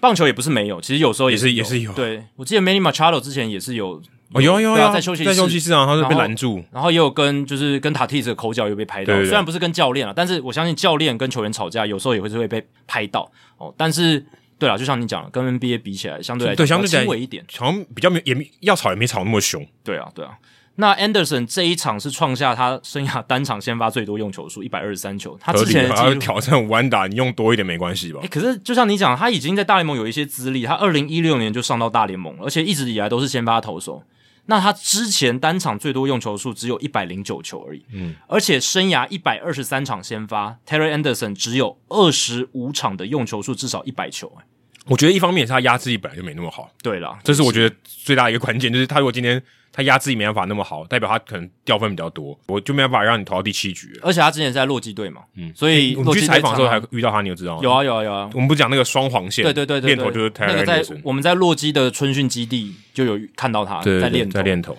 他在洛基，老实讲啊，你单场要把局数投场，好像难度也更高哦一对也点。也蛮高的。所以他生涯本来就是一个怎么讲，单场用球数比较偏低的，对。然后，但是这一场比赛真的，Dave Roberts 是把这个 leash 放得非常非常的长，让他真的是自己去恣意的发挥看看啊。虽然最后是没有完成，不过我觉得至少是帮 Dave Roberts 的这个 Green Reaper 这种完打比赛、完全比赛终结者的标签可以稍微撕掉一些了。嗯以后可能他在遇到这种情况，他自信心要蛮强的。哦，对他就对自己有信心哦。反正我这些都看过了啊、还有什么 case？对啊，我我做的调度我是有我道理在，我不是完全不顾球员感感受，嗯然后我也不是完全只听管理部门，或者说他以后跟球员沟通的时候，哎，我前面有四个例子，哎，你看你参考一下。对啊，对啊，Anderson 已经是第五个了，对就是哦对第五个对第五个了。我们我的调度你要就是听我的啦，对我我有经验啦我，有经验，我不是呃故意说不让你挑战对，我也不是这样子或。者说我让你挑战，不是害你啦。对对对对。那讲到 Taylor Anderson，就不得不带到就是道奇队先发轮值，因为道奇队先发轮值今年其实也是有遇到一些问题。我很大的问题，我觉得很大。 Clayton Kershaw 投了一个多月就受伤，对，这是一个第一个大问题。当然，他现在已经回来了，但是他的这个下背部的伤势，他是一个呃剑胯骨，就是我们骨盆附近的那个骨头的受伤发炎受伤，然后进伤病名单，讲白点就是老了，对啊，就他是下背部其实一直在受对伤，啊这个这个就是老了。对啊老化对造成影响，对他恢复比较慢，这或个者是不更什么容易再这复不发。是什么很特别的运动伤害，我就是老，就是退化了。对，然后呃，Walker Bueller 最近受伤，Julio Urias 今年的哀轰率变得蛮蛮高的，等于说我们开季的时候评估道奇队，让我们感到最安心的三名先发投手，其实开季前两个多月，哎、都遇到很大很大的嗯在别队都是状况王牌投手。对啊，但为什么道奇队先发轮值现在防御率，如果没记错的话，还是前两名？嗯，就是跟杨基在那边互拼这样互尬，而且我讲的是先发轮值哦，我还没有算牛棚，就是先发轮值的防御率而已。主要就是因为 Tyler Anderson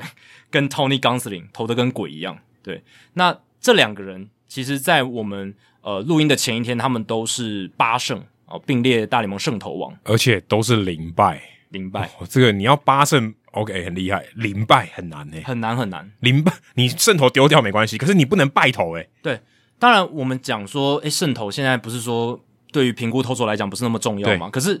我我们也讲过，渗透它可以还是讲出一些故事的。就至少你要投满五局嘛。至 少投满五局嘛，而且你球队领先嘛，对不对？这是可以我们得到哎要的投满观五点局，我觉得是一个很重要的标准。对就是我说先不管胜投，可是这个投手先发投手有没有投满五局，我觉得很关键。它其实还是反映出了一些续航力的指标啊。对老实讲，所以 Gonsolin 跟 Anderson 在开季的这两个多月，真的是顶住了这个道奇队的先发轮值，而且是投的超乎预期的好，非常非常多哦，让道奇的轮值即便到现在六月中，还是可以维持着很好的水准。而且在我们录音这一天，Andrew Heaney 回来了，嗯，他受伤了，算是快两个月，终于回来了。基本上他开季就投两场了对啊，开季就受受伤了。今年今天是他第三场先发，嗯七 K 一保送，然后掉两分，好像只有一分是自责分，还是一个非常好的内容，哇，哎、看不出来跟洋基的 Andrew Heaney 跟天使队的 Andrew Heaney 了。对吧、所以来到了道奇队之后，Hini 也算是摇身一变，变成一个很好的投手，这样我刚帮你查了一下，其实道奇队更强诶、道奇队的先发投手的防御率是二点五八诶，对，在我们录音这一天，洋基是二点七，所以已经超车了、欸。对啊，因为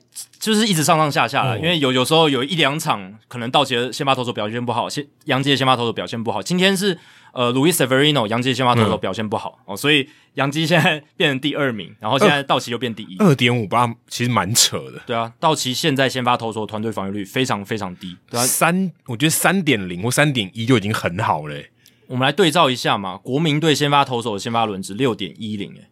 六点一零，哎， 红人队两倍五多点三六，两倍多。其实就算你看好一点的，例如说第十名的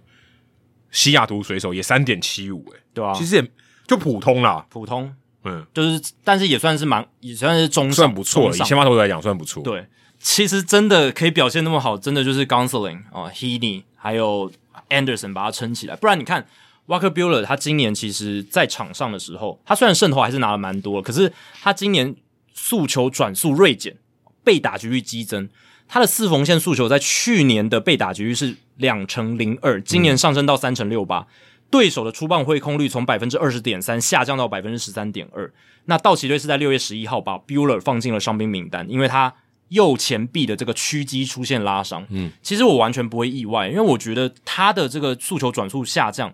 我觉得跟他的身体多少有一点关系。哎、可是我觉得外来物质也有关系耶、因为我看他那个差不多外来物质检查执法那段时间，他的速转速掉超多，嗯，掉超多，而且他就没有回去了，就这转速就一直就是一直维持在那，大概两千两百多转而已。对，但其实蛮多投手都有受到影响的嘛，像 Gary Cole，嗯，像 Justin Verlander 今年的转速也有掉下去，可是他们都还是投出蛮不错的成绩。对，可是他今年的四缝线速球的这个转速就就明显就压制力就变得很差了。对，就是相对来讲是低很多啦。只是我看他曲球跟滑球其实转速也是有掉哦，但是掉的没那么多呃没没有像速球掉的那么多。嗯因为它速球的尾劲很好，有那种上窜的效果。对那这东西一旦拿掉，哇，它就它的这个速球感觉上比较平了，对啊，就你是就比较容易被打。我今年有转播一场 Bueller 的比赛，我赛前在讲他的状况的时候，就是讲到他今年诉求的一个被打击率提高的问题，然后还有就是转速下降，结果他那场比赛就被挨了全垒打，而且挨、嗯挨了还不止一支，对吧、所以呃，Bueller 现在进场维修，对道奇队长远来讲，搞不好不是坏事，因为。他这一次除了呃右前臂这个屈肌拉伤之外，他还顺便去移除了右手肘的骨刺，嗯，骨刺代表他可能以前有一些轻微的受伤，还有增生这样，所以就产生骨刺。他说他已经带着这个骨刺投球蛮长一段时间，对，啊因为可能没有他自己知，道可能没那么不舒服。啊对对可能没那么不舒服。他说他本来预计是在今年球季结束之后，他要去把这个骨刺拿掉，诶，结果现在刚好 右前臂肌肉拉嗯伤，那就干脆一并处理这样子。所以他其实并不在一个最好的状态哈，他自己也知道。但前两年他在一个不是最好的状态，还是投的非常好。对，但啊他今年至少有一个借口说啊，我投的不好，可能我有点不太舒服。那这个骨刺手术不太会影响他回归的时间，可是他至少要休十到十二周，所以代表说，如果 Bueller 要回来，保守估计啦，我觉得是要到季后赛了，可能要到季后赛他才会回来，或者九月底是回来投个一两场，对，然后要要让他让他有这个准备，对进入比赛状况。备战到十月份这样子。那这是 Bueller 的状况，再来就是 Kershaw，他现在刚伤愈回来嘛，投了两场。那现在我是觉得他续航力还是不是很够啦，因为道奇对他还是蛮保护的，嗯，因为他现在伤病史就比较多，所以今年已经因为这个健胯骨的伤势休息了一个多月。那现在的话，伤病风险依然存在，所以他的投球量，我觉得，嗯，可能今年还是会压的蛮低的。不会其实我觉得像不会太多他这样的投手放在先发投手，其实我觉得很难用啊，你很担心啊，你会太保太过保护他。你说今天我要不然他连续出赛一直投到十月，其实你会会担心呢、啊你就觉得如果我要把他这个牌压在最好的时候，你现在似乎还不应该让他上场，什么时候该降低他的投球量，然后甚至要关机因。为这跟篮球不一样。说我第四节要让你上，这他不行啊，对不对？他对不行啊，你就是要让他一直上场。可是你如果让他一直先发，他其实一直在耗损，那你可能最关键的时候你就用不到他了。所以科小回来之后，他的两场先发，一场七十一球，一场八十一球，八十一还算可以啊，还算蛮多的。但是还是以先发投手的角度来讲，还是还是蛮少的哎对啦，还还还是蛮少的。就是尤其是你看他开季也是有投到八十七球、八十五球、以他的以前的经验来讲，对八十一球是相对比较少。可是他如果受伤回来，我觉得八十一球还算不少欸诶、对啊对啊，但是就是等于是说他因为受伤的关系，他又要重新 build up 嘛，嗯所以就是要慢慢嗯又要又要慢慢来这样子，对吧、所以他到季后赛的话，可能也是投个很四五很局啊很难用欸诶、可能也是投个四五局。可是科晓得他厉害的就是他在场上，他就是给给你 quality inning，、嗯对不对？他就是给你哎很好的可是局数，我现在给你 quality inning，可是我有个风险存在，你可能随时会受伤，我到底要不要让你用啊？但还是要用嘛，就是你毕竟还是签了他，那这个风险就是还是要承担下去。你也总不能就是一直保护他，然后直到十月才把他拉出来嘛，嗯 这这样可能也不好用对，这样也不好用。那乌瑞亚斯我也去特别查了一下，他今年的 FIP 四点三六，哎，被全垒打率大幅的增加。去年他一百八十五又三分之二局挨了十九轰，今年七十又三分之一局就被打了十二轰，他有一场六局对费城人被挨了四轰啊，哦，还蛮惨的。四轰很夸张诶、对费城人还算情有可原，对，但对费城人还可以，才算情有可原。其他他还好，就是他一轰两轰还对可以还可以接受。那我有观察到，他今年的速球的均速掉了蛮多的，掉了一点五英里，这是均速哦。去年他四缝线速球的均速九十四点一，今年九十二点六。那我觉得这个就是他压制力下降的一个关键。嗯，对，我觉得他基本上就是速球跟曲球在搭配的。对啊，对啊，对啊。所以 Urias 当然他现在还很年轻嘛，二十五岁，那自责分率看起来也还 OK，、但是嗯，你不知道说这个诉求的下降的问题会不会持续很久？或是他可能是一个根本性的问题，对，就是他也可能跟 Bueller 一样有点不舒服。是不是有受伤？嗯还还没有爆出来。嗯对，那这个都是我觉得有一些潜在的风险。那这就更凸显出冈瑟林跟 Anderson 的重要性。诶、如果今天又有一个球队，他们有这样三张王牌，然后都不太表现没有那么理想的状况，其实这个球队应该已经倒了，就可能已经五成以下了。你最主要的三大投手，两个人受伤，嗯然后一个诉求均速掉很多，然后容易挨红，这真的就像你讲的，绝对是很容易就垮就是你大部分的资源都已经集中在这三个，就是你这三张牌最重要。结果你这三三张牌都打不太出去，你很难赢的这一场比赛。但今天我们谈论的是道奇队，道奇队真的是跟其他的球队不太一样，他们的球队的阵容深度哦就是比较好，真的，而且他们的深度不只是他们在休赛季去规划出来说，诶，我透过交易，我透过自由球员签约，不只是这样，他们自己可以改造出好的投手，这是他们最厉害的地方。这已经太多，还不如投手，野手也很多，野手也很多 Justin Turner 应该是最经典的例子， Turner 这这十年， Chris Taylor 也是，对对 Chris 这两 Taylor 位也是这两位最经典，就等于从有点是呃杂鱼，杂杂鱼变石斑鱼，嘿，可以这样讲，黑尾鱼变黑尾鱼喽。黑尾鱼太多，但但他们巅峰期真的是黑尾鱼的这种价值、说真的也哎是是啊，真的很强啊！你多守卫，然后又耐操，然后打击又好，而且是很好的那一种，尤其 Turner，Turner 我觉得差别真的很大。对，那回到投手这部分 g o n s l i n 今年投的非常非常好，有一个关键是他降低了他的这个速球的使用。过去三个球季，二零一九、二零二零、二零二一，他的速球的使用率都在百分之四十三以上，今年降到了百分之三十七。那为什么要降低速球的使用呢？因为 g o n s l i n 老实讲，速球是他所有球种里面最差的一种。对，他的速球的每分钟的转速两千三百二十五转，蛮普，通的，很普通，很普通，均速九十三点二，更普，哎、就也没有更普通啊，就是很普通了。低于均速了，哎对低于大联盟均速了，就所以就很呃就对大联盟打者来讲，不是什么武器了。打者的出棒挥空率真的不高，只有百分之十二点七，超低的耶。这球对打者来讲很好打，那打者最低的挥棒的这个挥棒落空率最低一定是四缝线速球，这个已经够低了，对，但百分之十二真的是很低啦。这个真的够低。一般来讲，滑球、曲球超过百分之三十的出棒挥空率是非常好的，嗯就就已经很不错了。那一般速球大概百分之二十到二十五，就就是是很好，不错这的很好哎、欸，对。那二十以下就是慢慢有警讯，那到十二就是真的很二低十算很，我觉得算很好了。，对，以四缝线诉求来对对讲对，或者声卡球来讲，对吧、但是冈瑟林的诉求就是不好，所以、很正常，球速这么慢，对啊，那以现在这种配球设计的逻辑来讲，你就是减少你不擅长使用的球路，或者是你球威比较差的球路。嗯，对就是你可能只用来抢好球，对球速落后的时候抢好球用。没错，所以它等于是增加了直插球、滑球、曲球的使用比例，所以它十二场先发，就是开季前十二场先发，它的防御率一点四二，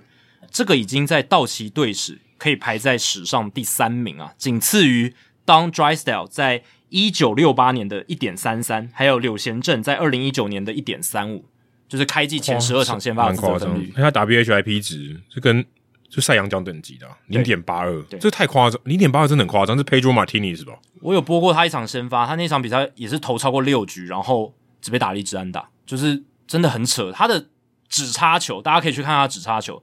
他指插球不单纯只是垂直往下掉，它有一种变速球的尾劲，其实有一点类似叉指变速球啦，就是他会往右打指的内角去窜、嗯还有一点横向的位移，下坠之外，还因为会因很为通常直插球都是纵向的位移比较多，对横横向的比较少。对他的是真的还带着横向的位移，而且很明嗯那显，这样会不会速度稍微比较慢一点？就稍微慢一点点，对，没就是错比较不像一般我们这种传统的直插球往下掉的。它不是那种什么九十八十九英里的那种那种传传统的快嗯速直插球，它是变化轨迹比较大一点的，所以加上所谓的往左打者内角窜的滑球跟曲球，嗯，就有很好的共轨嘛。对，我就是变速球跟滑球的搭配的话，哇，那打者过来看起来出手很像，但其实最后两个球会分开来一内一外往外分。等于一个往东，一个往西，没错，哦，这个就是让他很难打的一个因素啊、而且他控球是够好了，你控球不够好，一个往东，一个往西，也没到用变成一个南一个北了。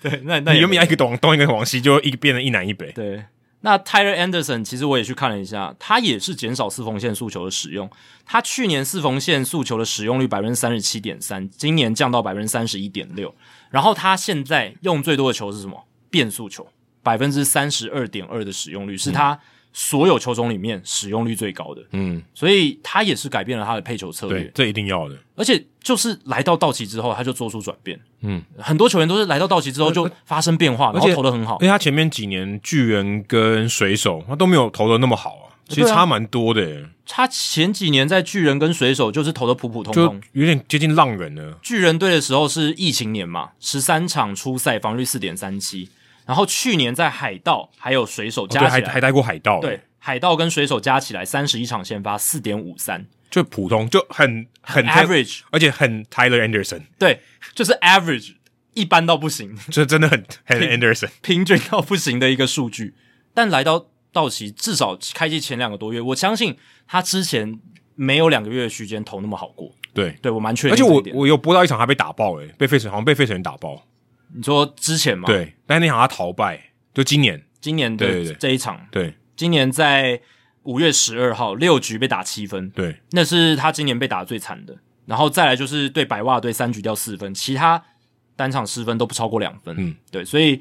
Taylor Anderson 今年整体内容是非常稳定的，就大部分的先发都是维持在一个就优质先发的水准，爆两次而已，对，爆两次而已。而且都逃败，对啊，然后再加上 Andrew Heaney 在我们录音这天伤愈归队，所以现在看起来，即便 Walker Bueller 进伤兵名单，诶，补一个 Heaney 回来，好像好像没有没有变哦， 还有赚的、好像因为因为 Bueller 可 能，对啊还还 OK 在他受就是进伤病名单之前压制力没那么好了，诶，真的被打很惨，那所个以搞不好去休息一被打下，出去好像好像搞不好对道奇队是一件好事。对啊，搞不好是一件好事，就是以长远来嗯看嘛，明后年来讲，Bueller 如果要继续担任他们轮值里重要的先发投手就。跟 F one 进场换进那个 Pit Pit 换胎换胎一样。你最近看很多 F1 哦，对开始开始想到一些 F1 可以连接的 F one 其东实西蛮好看的，对你其实一个运动赛事，你只要哎、其实看其超过表层的东西，对，其实说真的，看到深像入一点进 Pit 就进到那个换胎，对其实蛮像要不要调度换投手的。其实我觉得某种上逻逻辑蛮像，就是你要不要换，你可以换，你可以选择要现在换还是之后换，对，是有影响的，你是有风险要承担的。对然后其实然后那个时间点变得很重要。嗯有点像是一些伤病风险比较高，但是呃表现很好的投手，你什么时候要让他稍微关机一下、休息一下？，嗯对，就是科尔小的状况嘛，我觉得很像。蛮哦，这个如果你是放我到我是放到一整个赛季对来，看，如果是放一场比赛，我就有点像说哦，先发投手现在投的差不多，我要不要这个轮胎耗损的差不多了，我要不要换？但我觉得一场比赛比较不像的一个点是，投手被换下去，他就不能再回来。那进哦 P 他是就是休息一下。对，可是我啊再说出他有点像发说，我就换一个新的胎嘛，我他那个对新的胎表现会更好。然后说我哦要不要换牛棚投手对上？牛，棚投手也也是可以。那放放眼一整个赛季，就是诶，科尔小他这个时候要不要进 pit 一下，哦我休息个一个月，然后再回来，他手臂也获得一些休息。哦，可是这种调度很不少，蛮少见的哈。但其实蛮蛮，就是有时候就是有一些投手他莫名其妙进上面名单，什么哦右手肩膀发炎，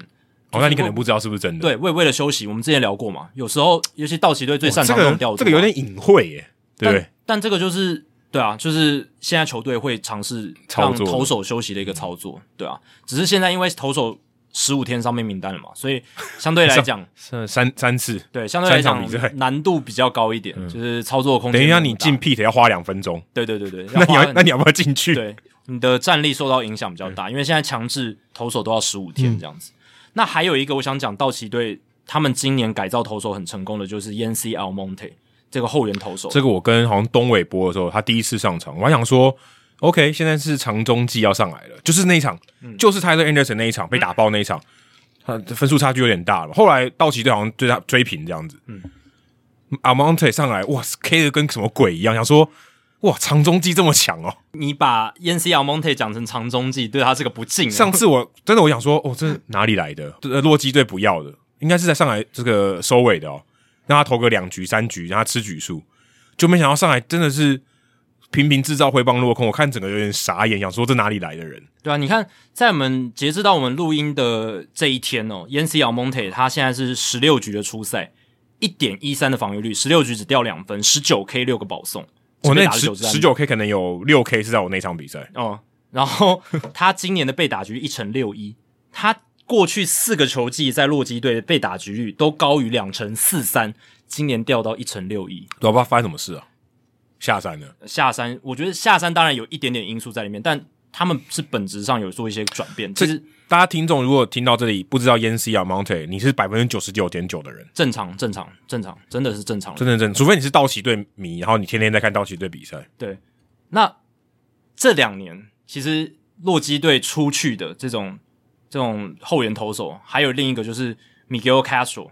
哦，他现在也投的还算不错，哦 Castro 去过蛮多队的，他有去过很多队啦对，可是我记得精英跟那个大都会，大都然后会，现在在洋基，对，那他现在也是火球男嘛，然后、嗯他一直都是火球呢嗯一。直都火球男，然后深卡球投的非常快，然后搭配滑球这样子，对吧？那 y a n c y Almonte 我觉得是改造的更成功的一个案例哦。他今年的表现会变得这么好，有一个关键是他彻底改造了他的滑球，嗯，这个超球，滑，对他过去的滑球是一个以纵向变化为主的，就是比较少横向位移。比较像曲有点曲球的轨迹。对对对对对，就是那种其实有很多人的滑球都是这样，他是比较偏纵向，不是比较不强调横向嗯，位你就移。想说它这个往下掉的轨迹比较大一点。对，那这今年呢，呃，像杨基、道奇他们在改造投手的滑球上面，都逐渐倾向把滑球改造成横向位移比较大的。嗯，往西边去更多。对他们发现说，横向位移的滑球压制力是比较好，就是对方打者的出棒挥空率比较高我。觉得跟轨迹有关呢、因为你不是这样平的挥啊，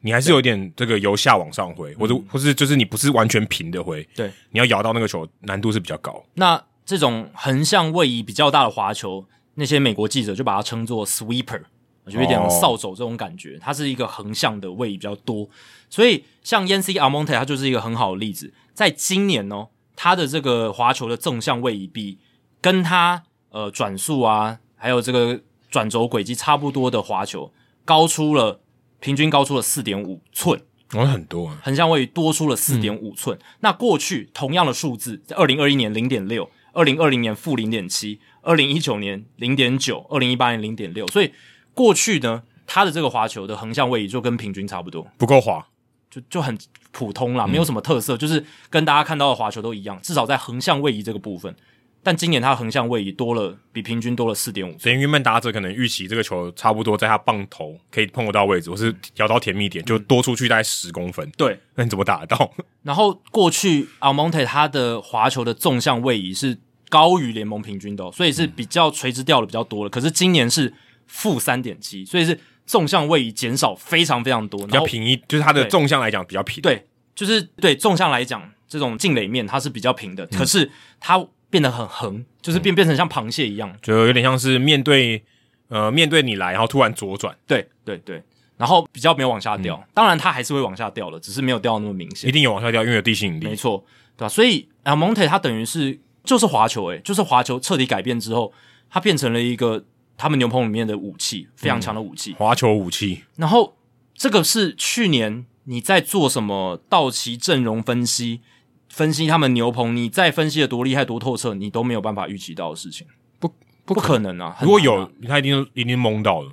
对我觉得是梦到了，就是你很难预期到说，诶，今天一个在洛基队投不出名堂的一个投手，呃，防御率非常高，他他前一年二零二一年防御率七点五五，诶，四十七又三分之二局，防御率七点五，他应该是被 DFA 的吧？还是不是？是被被 claim 来的？呃，这可能要去看一下，但肯定是被放弃的。对，呃，是就是变成自由球员，然后被、被被道奇队签过去，所以应该哦 那是，真的是很有眼光哎、但他还没有取得自由球员资格的年份啊，所以就是被放弃之后，呃，没有人要嗯就被他释出了就被释出了，就变成一个自由球员这样子，然后就是完全彻底被放弃啊，还其实不是什么规则五选秀选来的嘞。其实也很合理啊。哎、你投四十七局，防御七点五五，FIP 五点七三，他的 BB 九值是五点五，哎，你控球，然后被打击率都很高，而且挨轰率也很高，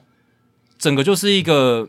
感觉不太能用的投就是手，如果你跟洛基队的管理阶层讲说这个投手还有救，他一定觉得你疯了。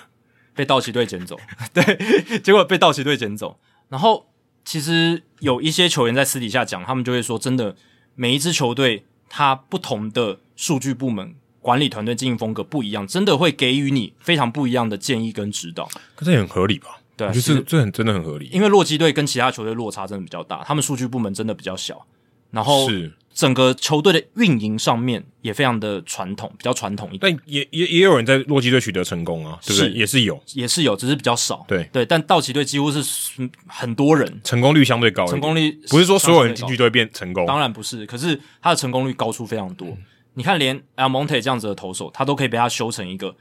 至少啦，投到目前为止是很好哎用的一个，就算是他改造一年的机器人，只要一年就好，都值。对，一年就够，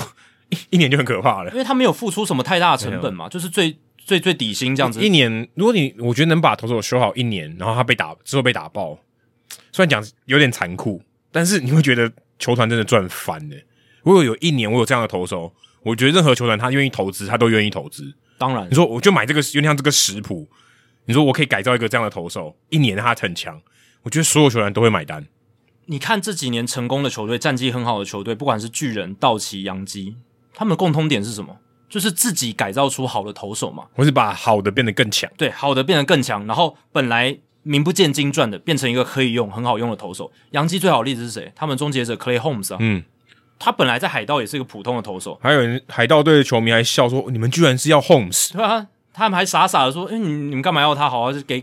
给你们这样子。对啊，”然后结果现在看，他们拿那个朴孝俊跟那个 Diego Castillo 去换。对啊，然后还有 Michael King 嘛，嗯嗯，对，Michael King 也是一个， Michael King 好像是跟那个马林鱼一起换来的吧？对， Michael- 当年用 Caleb Smith 还有 Gary Cooper 换来的，对对对，好像就是那个 Stanton 那一包嘛，呃，不是，不是那一包，就是 Gary Cooper 跟哦 Caleb Smith，然后去 OK 换 Michael King。哦。可是 Smith 在那个马林鱼有一阵子也还投的不错。，对，但其实这个包裹杨基给的蛮好的、欸嗯，所以你也代表说他们在 Michael King 身上看到了一些东对西， ，Cooper 现在在他虽然很容易受伤，不过他在他健康的时候打的还算不错。打击上面是有能力的，对对啊。所以你看洋基队他的牛棚跟道奇队的牛棚，还有巨人队的牛棚，巨人队甚至还养出了一个 Logan Webb，嗯，先发投手，嗯嗯，他们就是还有 Gausman，但是他已经走了。对对对对，源源不绝的，等于说用低成本的，用我们的数据部门，不管是用什么方式，生物力学、数据分析、球路设计、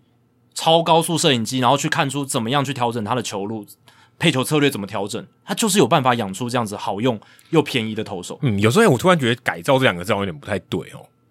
应该说找出你的优点，然后把你的优点强化但有时候真的有改造嘛？你嗯看像 Almonte 这个滑球，他是真的去改造它，哦，可能不管是改变他的握握球的方法对，或是对出手的角度，对对，所以这一些我觉得你说不管是优化或者是改造也好，嗯我觉得都在里面。那它都是所谓 MVP 制造里面强调的球员养成因这为一块，他也不是所有的料他都可以这样做，对应该是要有这样，因为改造好像说，不管怎样我都可以把你改造成那样，好像也不完全，他对他的他的那个做法，就是他的食谱是不一样的啊、对就是每一个投手要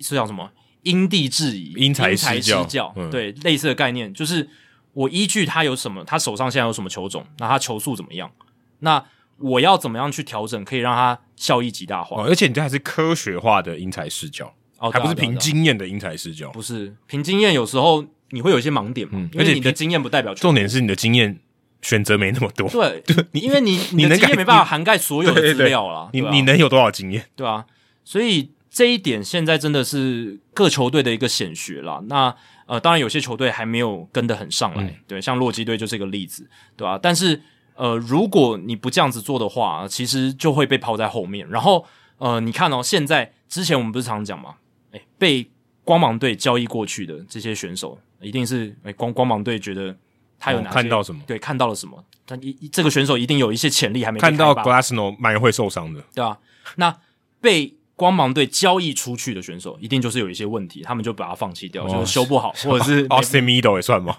Austin Meadows 可能也算哦，可能也算哦。交易来又交易出去，对，就是对于光芒队来讲，他非常要在有限的资源极大化这些资源的效益，所以他们不能丝毫浪费一个球员名单的空间，或者是一些呃球员使用的空间对啊。。但崔志万在来到光芒之前去过多少球队？对啊，都他没们有人记得他，那些去过球队的球迷都没有人记得他了。而且就就是光芒队的改造真的很快嘛，就是嗯通常一个球季以内，马上啊就可以把他至少打造成一个有用的球员，可以用的，不管是他的角色可能很局限，可能就是一个专门对左投的打者，像 Mike Russell，嗯对不对？他就是专门对 Russell 左现在去投？哪里啊？酿酒人，对，酿酒人。那像崔之万，嗯他对左投的时候他就不会上场，嗯他就是专门对右投的。但是不管怎么样，他们就是可以把他至少弄成堪用的，而不是那种 DFA 的 candidate，就是可能要嗯被淘汰的选手。那张玉成是不是应该要去光芒队？那前提是光芒要先看到他有可以改造的空间对嘛，这个是一个蛮大的前提。就是我刚刚讲那些选手，不管是 Yancy Almonte，不管是 Miguel Castro，这些都是洋基、道奇或者是光芒那些球队，他们有从这些球员他们不好的表面数据底下看到了他们可以改变的因子，可是这就是他们真之所以那么强的原因。对就是你要看到，因为我你觉要得看得到。或许说你有那些机器，有那些会分析，好像我觉得是要抄是可以做得到，你就把那些人挖过去嘛。对。可是你要看到那个东西，我觉得比较困难。就是数据有时候也会骗人，或者它可能没有那么准，或者你要看那么多比赛吗？是不是有有这样的可能性，或是怎么样？你要看到那个东西，我觉得不容易耶。所以球探还是很重要。嗯你就是你数据分析部门跟那些在管控这些生物力学数据的人，他当然提供很多资料，但我觉得对于一个选手，他有没有改造的空间，跟他有没有继续开发的一个潜能，我觉得这个敏感度可能有时候要有一些打过球的人，或者他看过一些选手实际表现的人，可能他讲出来会更有说服力，或者他的见见识更嗯有他的道理在。这个我觉得真的不容易。你看巨人队的投手教练是谁？Andrew Bailey，嗯，他过去也是大联盟终结者，是一对个啊投手，，嗯，红袜队跟运动家队都待过对啊。然后道奇队的投手教练是谁 m a p r i o ？Mark Prior。当然，他们并不是完全的去负责这些挖沙粒里面珍珠的角色，因为他们有很大的这些场球探部门。对，而且他们可能主要负责场上嘛，可是你从他们用人的方式，你大概就知道说，诶，他们不会只侧完全侧重一个东西，他们也是会尊重经验，或者是把经验纳到所谓的数据分析里面，然后一起做一个交融，这样子、可是就是不容易的，不容易啊。比比例上或者说怎么样沟通，谁听谁的多一点，这个都难的。我们现在讲的可能还是有一点幸存者偏误，嗯就是可能道奇、洋基这些真的是刚好有这么多成功的例子。没修好的更多， 那没修好的可能一拖拉骨，他们那个、他们后面的那个废弃场可能堆对啊堆了很多。可是至少怎么讲，就是他们至少成功的案例有做出来，而且不止一两个，是常年来讲嗯有蛮多个，因为这个也不是百分之百成功，甚至我觉得成功率远低于百分之五十吧，对啊。远低于百分之五那十。先不讲这几支球队，像水手队去年也是一个很好的例子。嗯水手队 Paul Seward 对不对？然后 Sadler， Saddle 可惜今年受伤然了后 Drew Steckenrider， s t a g g e r i d 现在被 DFA 了，又对回到三 A 去了。对，所以我想讲的也是这个，就是你看去年水手队他们有好像做出这件事情，但是你要每一年都要有这样的产出是最困难的地方或。者说你修的方式，搞不好就一年一年行情，啊，别对别队会摸透你。对对对对，你这个好，哎、好啊，我就瞄准你的花球打啊，那你能怎么办？你能改吗？或者是去年他们真的是运气比较好，嗯，对就就或者刚好就或者真的比较健康啊，刚好中了乐透，对，然后就是那几个人同时间在那个赛季都投的比较好。嗯但是我觉得关键就是他他能不能一直复制啊？他一直一直复制一年，人来来去去的，他一直复制这样的成功，这个是比较难的。对，我觉得如果你都用同一套改造的做法，比如说哦，我一进来我就是让他练一个新的横向位移的滑球，然后用一套公式去适用所有人，我觉得这很难复制成功。嗯，我觉得，嗯，洋基、道奇、巨人这些球队，他们很厉害，就是他们真的能挖到每一个人他的特色，然后去把它放大，嗯，然后或者是挖出他有能力投出这样的球，或者是他有能力去呃做出这样的改变，然后他去给他这样的机会。这个更难，这个对看到潜质，我觉得更难。那你看这几年，我们不是常说声卡球有一点，就是也在这种大三阵时代，好像不是那么比较少的嗯得势嘛。诶，但 Clay Holmes 他就是完全就是声卡球，嗯，然后 Miguel Castro 他也是声卡球对投手。诶，杨杨基这两个牛棚大将都算是诶声卡球作为主要武器，所以这个天平又回来了，又有回来一点哦，对啊，那个海盗队的那个 Mitch Keller，嗯他其实也是一个声卡球，他速度也，超快的，对，他球速超快的，他也是一个声卡球好手只，就是一个先发投手，但是嘖没有好成绩，但速度很快。对。嗯我觉得有点像之前的 Gary Cole，在海盗队的 Gary Cole，但搞不好他之后也能以声卡球就是投出好成绩嘛，对啊或许他可能有些关键还没有找到。对啊，所以这个真的很难讲。但我想强调的就是，嗯，你一支球队你要复制出很好的所谓的球员养成的一个流程的话，真的要因材施教而，且这是一个长期投资，对啊，而且这样也比较有趣嘛，就是每个选手他有他的特色。如果你都是所有用同一套公式就能够改造出一模一样，然后很好的投手，这样也蛮无聊的，我觉得。你嗯就是因为每这好一像这种好这很像在去投手补习班考试，啊对对对对对，教你解题一样。我同样的教材，然后我同样的嗯破解公式给你，然后所有人都哦就解题法目一样，，遇到这个题目你就这样解就好了，嗯就就会对了。也不是， 事实上就不是这样解考题了。如果把考试变成一个直播的娱乐事业的话，那就很无聊了嘛，哦因为大家解法都一样，就哦是对算法都一样。对对对对但是棒球它是一个直播的娱乐事业嘛，嗯那你各个投手他用不同的方式来成功，对这个产业是比较好的，就是嗯不同形态。你看洋基队也有 Nestor Cortez，而且而且，我觉得这样或许也是一个，我觉得促进一个交易市场的一个活活络。啊，对啊，哎、如果每个人会觉得说你你那边不行，对不对？我这边一定也不行，那没什么好交易的啊，对不对？对或者说，哎、我觉我这边不行，可是我觉得你那边的不错，你要不要来换换手气？对，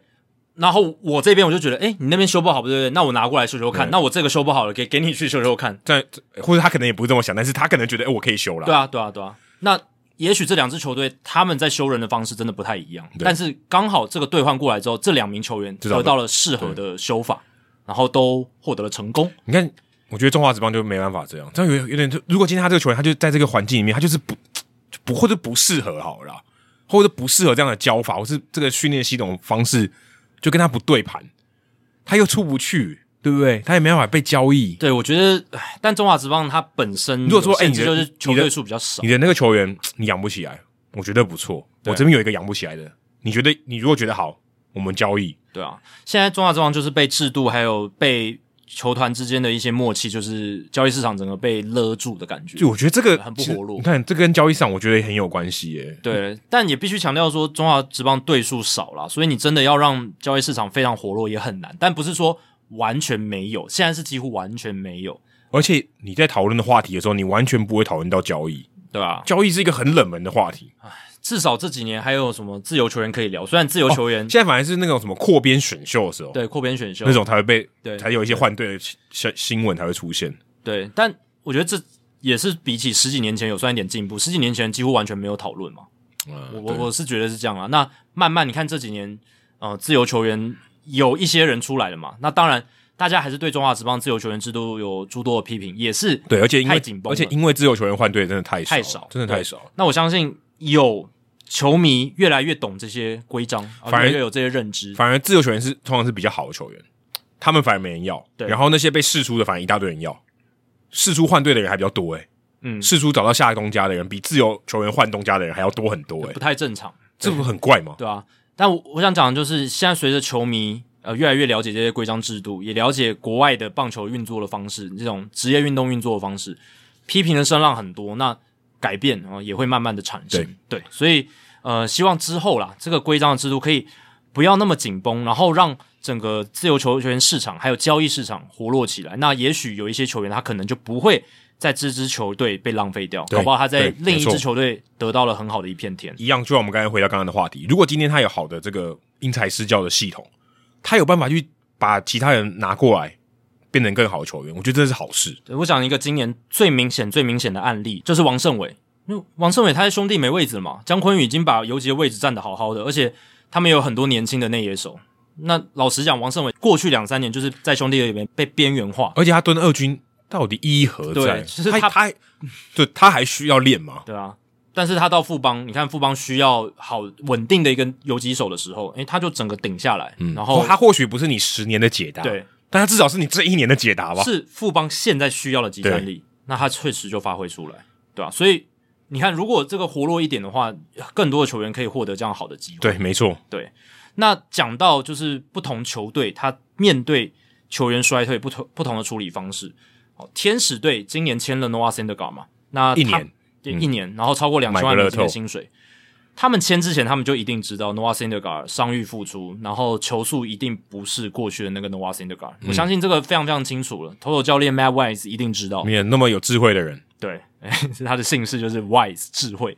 那 Cindergar 确实，其实因为我们未来转播很多天使的比赛嘛，所以哦，Cindergar 今年我也转播了两三场以上，看了这他么很多哦多比赛，对他，五天才先发一次，你转播到两三场，那很 多诶、哎运气蛮好的，就刚好有转播到。 我都没转播 到。你还没是不是对？之后应该有机会。那 Cindergar 他伤后复出之后，他的这个诉求的球速明显下滑，这听众朋友、观众朋友都知道，他不管是声卡球、四缝线速球，均速现在都在九十四英里出头，九十四点一、九十四点二，所以他并不是那种开 TJ 以后球速变快的人，没有，他不是。他是受到很大影响，可是这个比较正常，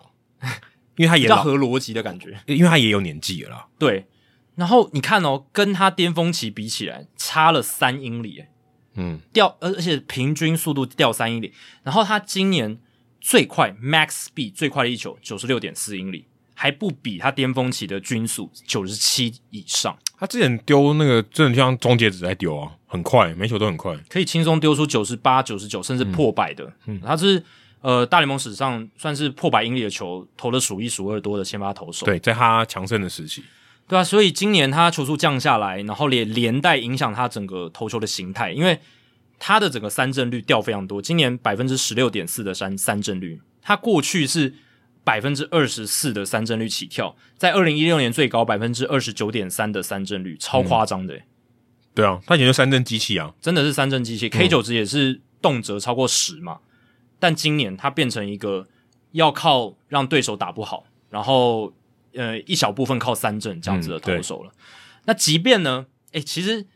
即便是这样，你看 Noah Syndergaard 他今年的数据，老实讲，其实没有很糟糕诶、你如果去看他的被打击率，他的被打击率今年是两成四一，跟他在巅峰期的时候其实差不多，几乎没有改变。然后他的数据上，十场先发防御率三点五三，五十一局投球，呃，掉了二十个自责分，挨了四轰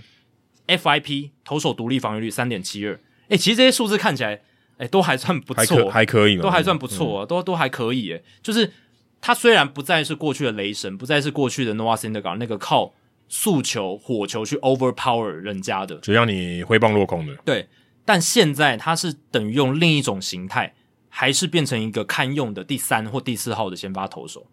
有点比较省力一点的头发哦，省力一就点，不需要靠球速压制你。然后更有智慧嗯吧。因为 Noah Syndergaard 其实大家过去都聚焦在他的诉求上面嘛，可是我想很多人不知道的是，他其实一直以来他的球种都非常多， 他他是一个有至少五种球路的选手，呃，深卡球、四缝线速球、变速球、滑球跟曲球，有五种球路，而且。这五种球路不是说某一种就是真的几乎什么百分之零点一就是呃好看用他的，对丢给你看的，不是丢给你看，它是其实使用频率都蛮平均，而且都是可以用出来的，可以来抢好球我数。看他最少用的就是曲球啊，对但百也分有七，但是也有七点三的，对，也蛮百分之七点三也，蛮也不少啊，今年也投了五十九颗。那其他的球种的使用率都在百分之十七以上。这还蛮平均的。呃，对，而且它前四种球路，深卡、四缝、变速跟滑球，这个分摊的这个比例非常平均。没有一个超过三十趴，对，最高就是深卡球百分之二十七而已。所以这也蛮合理的。他就是用多样的球路去搭配，然后再加上他的控球维持很不错、很不错的水准。嗯，其实大家不要觉得 Noah s i n d e r 他就是完全是靠速球去压打者，他其实也要靠好的控球才能够投出过去那种好的成绩，对不对？他过去其实，在大都会时期最好那一年就二零一六年嘛，他的 FIP 是二点二九，诶，他的 BB 九是二点一，其实这些数字都是代表说他的控球非常非常好，保送的数字压得非常非常低，对吧、那他在今年，他其实自己也知道说他的球速降很多，他在受访的时候就说他自己觉得啦，他觉得球速还会慢慢回归，就是、嗯、可能有点像是他刚伤愈复苏，或许他还有点担忧，他的信心还没有到那么多，他身体还没有恢复到以前的样子。但但我这个，没有但我们这个不知道、欸，说真的，我们看不出来。我我不知道，可是我没有像他那么乐观诶、欸我觉得他球速应该应该回回不去，或者是可以回升一些，但是回不到他过去在大都会的水准。我我自己是这样觉可得，是年纪，就以年纪来讲，他就算没受伤，他要一直丢那样也，他也不是不合理。那可能就 d e g r o m 吧 d 对 e g r o m 是除越非你丢是 Degrom d e g r o m 是越丢越快。但 Degrom 就是我觉得就是像 Nolan Ryan 一样，就是一个艺术，一可个可 d e g r o m 把自己一个极投爆了，端对啊那投爆了啊。 Ryan 还还还好好的，那 s i n d e r g a r 他还没有到 Degrom 那种这么顶尖的程度，就已经投爆了，也、哎对，对 他就已经他爆他一他已次经了爆掉了。对啊。那刚刚讲 Noah s i n d e r g a r 他今年二十九岁，然后今年八月二十九号会满三十岁，所以年纪确实是一个蛮大的因素而。且他还要为下一张合约、欸，他就一年合约而已。所以我不是太乐观，我反而比较看好说他以这样子的球速更有智慧的投出好的成绩的话。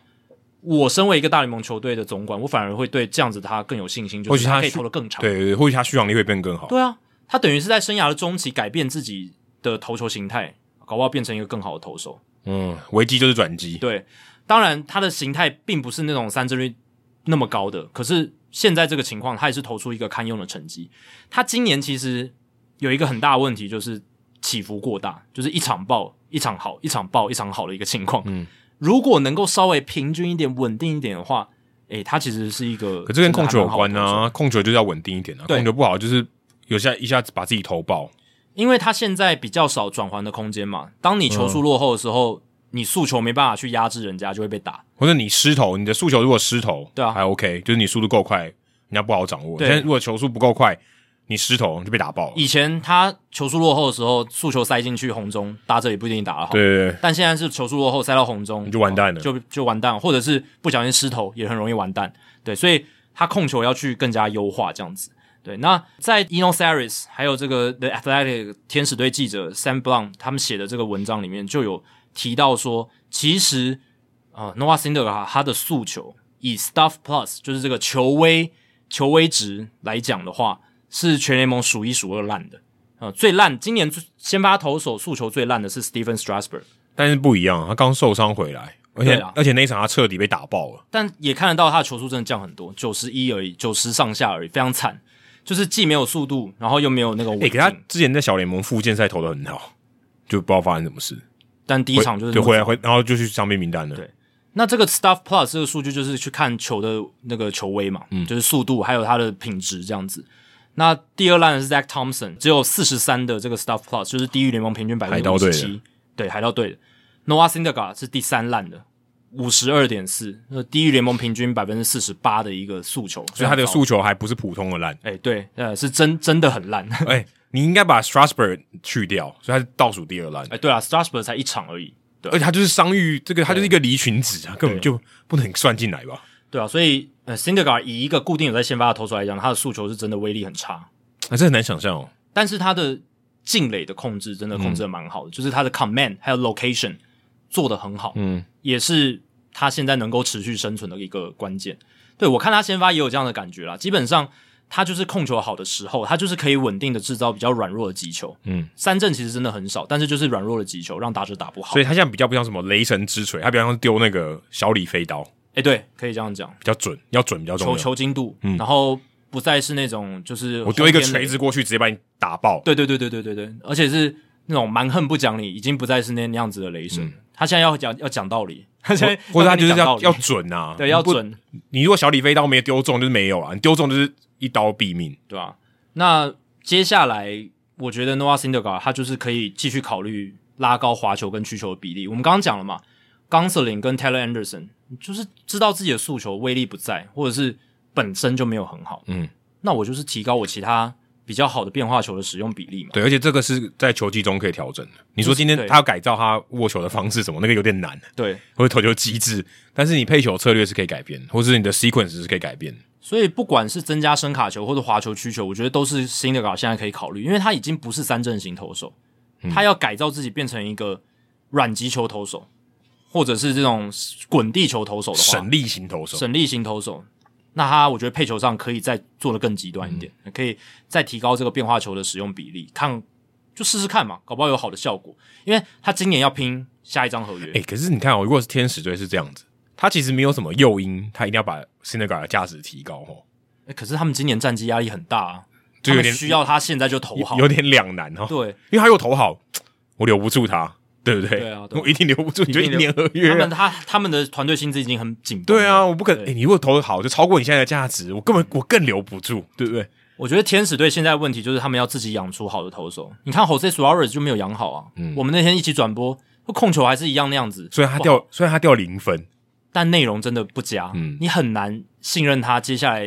一两年都是球队的一个稳定的轮值，哎很很难。难的。五号五号先发了不起了唯一养出来的是现在谁？Sandoval Patrick Sandoval。嗯，那其实 Reed Demers 我觉得也不是，就顶多四五号，目前看起来。至少不是你的王牌了。不是王牌，对，没有像他当初选进来，还有在小联盟，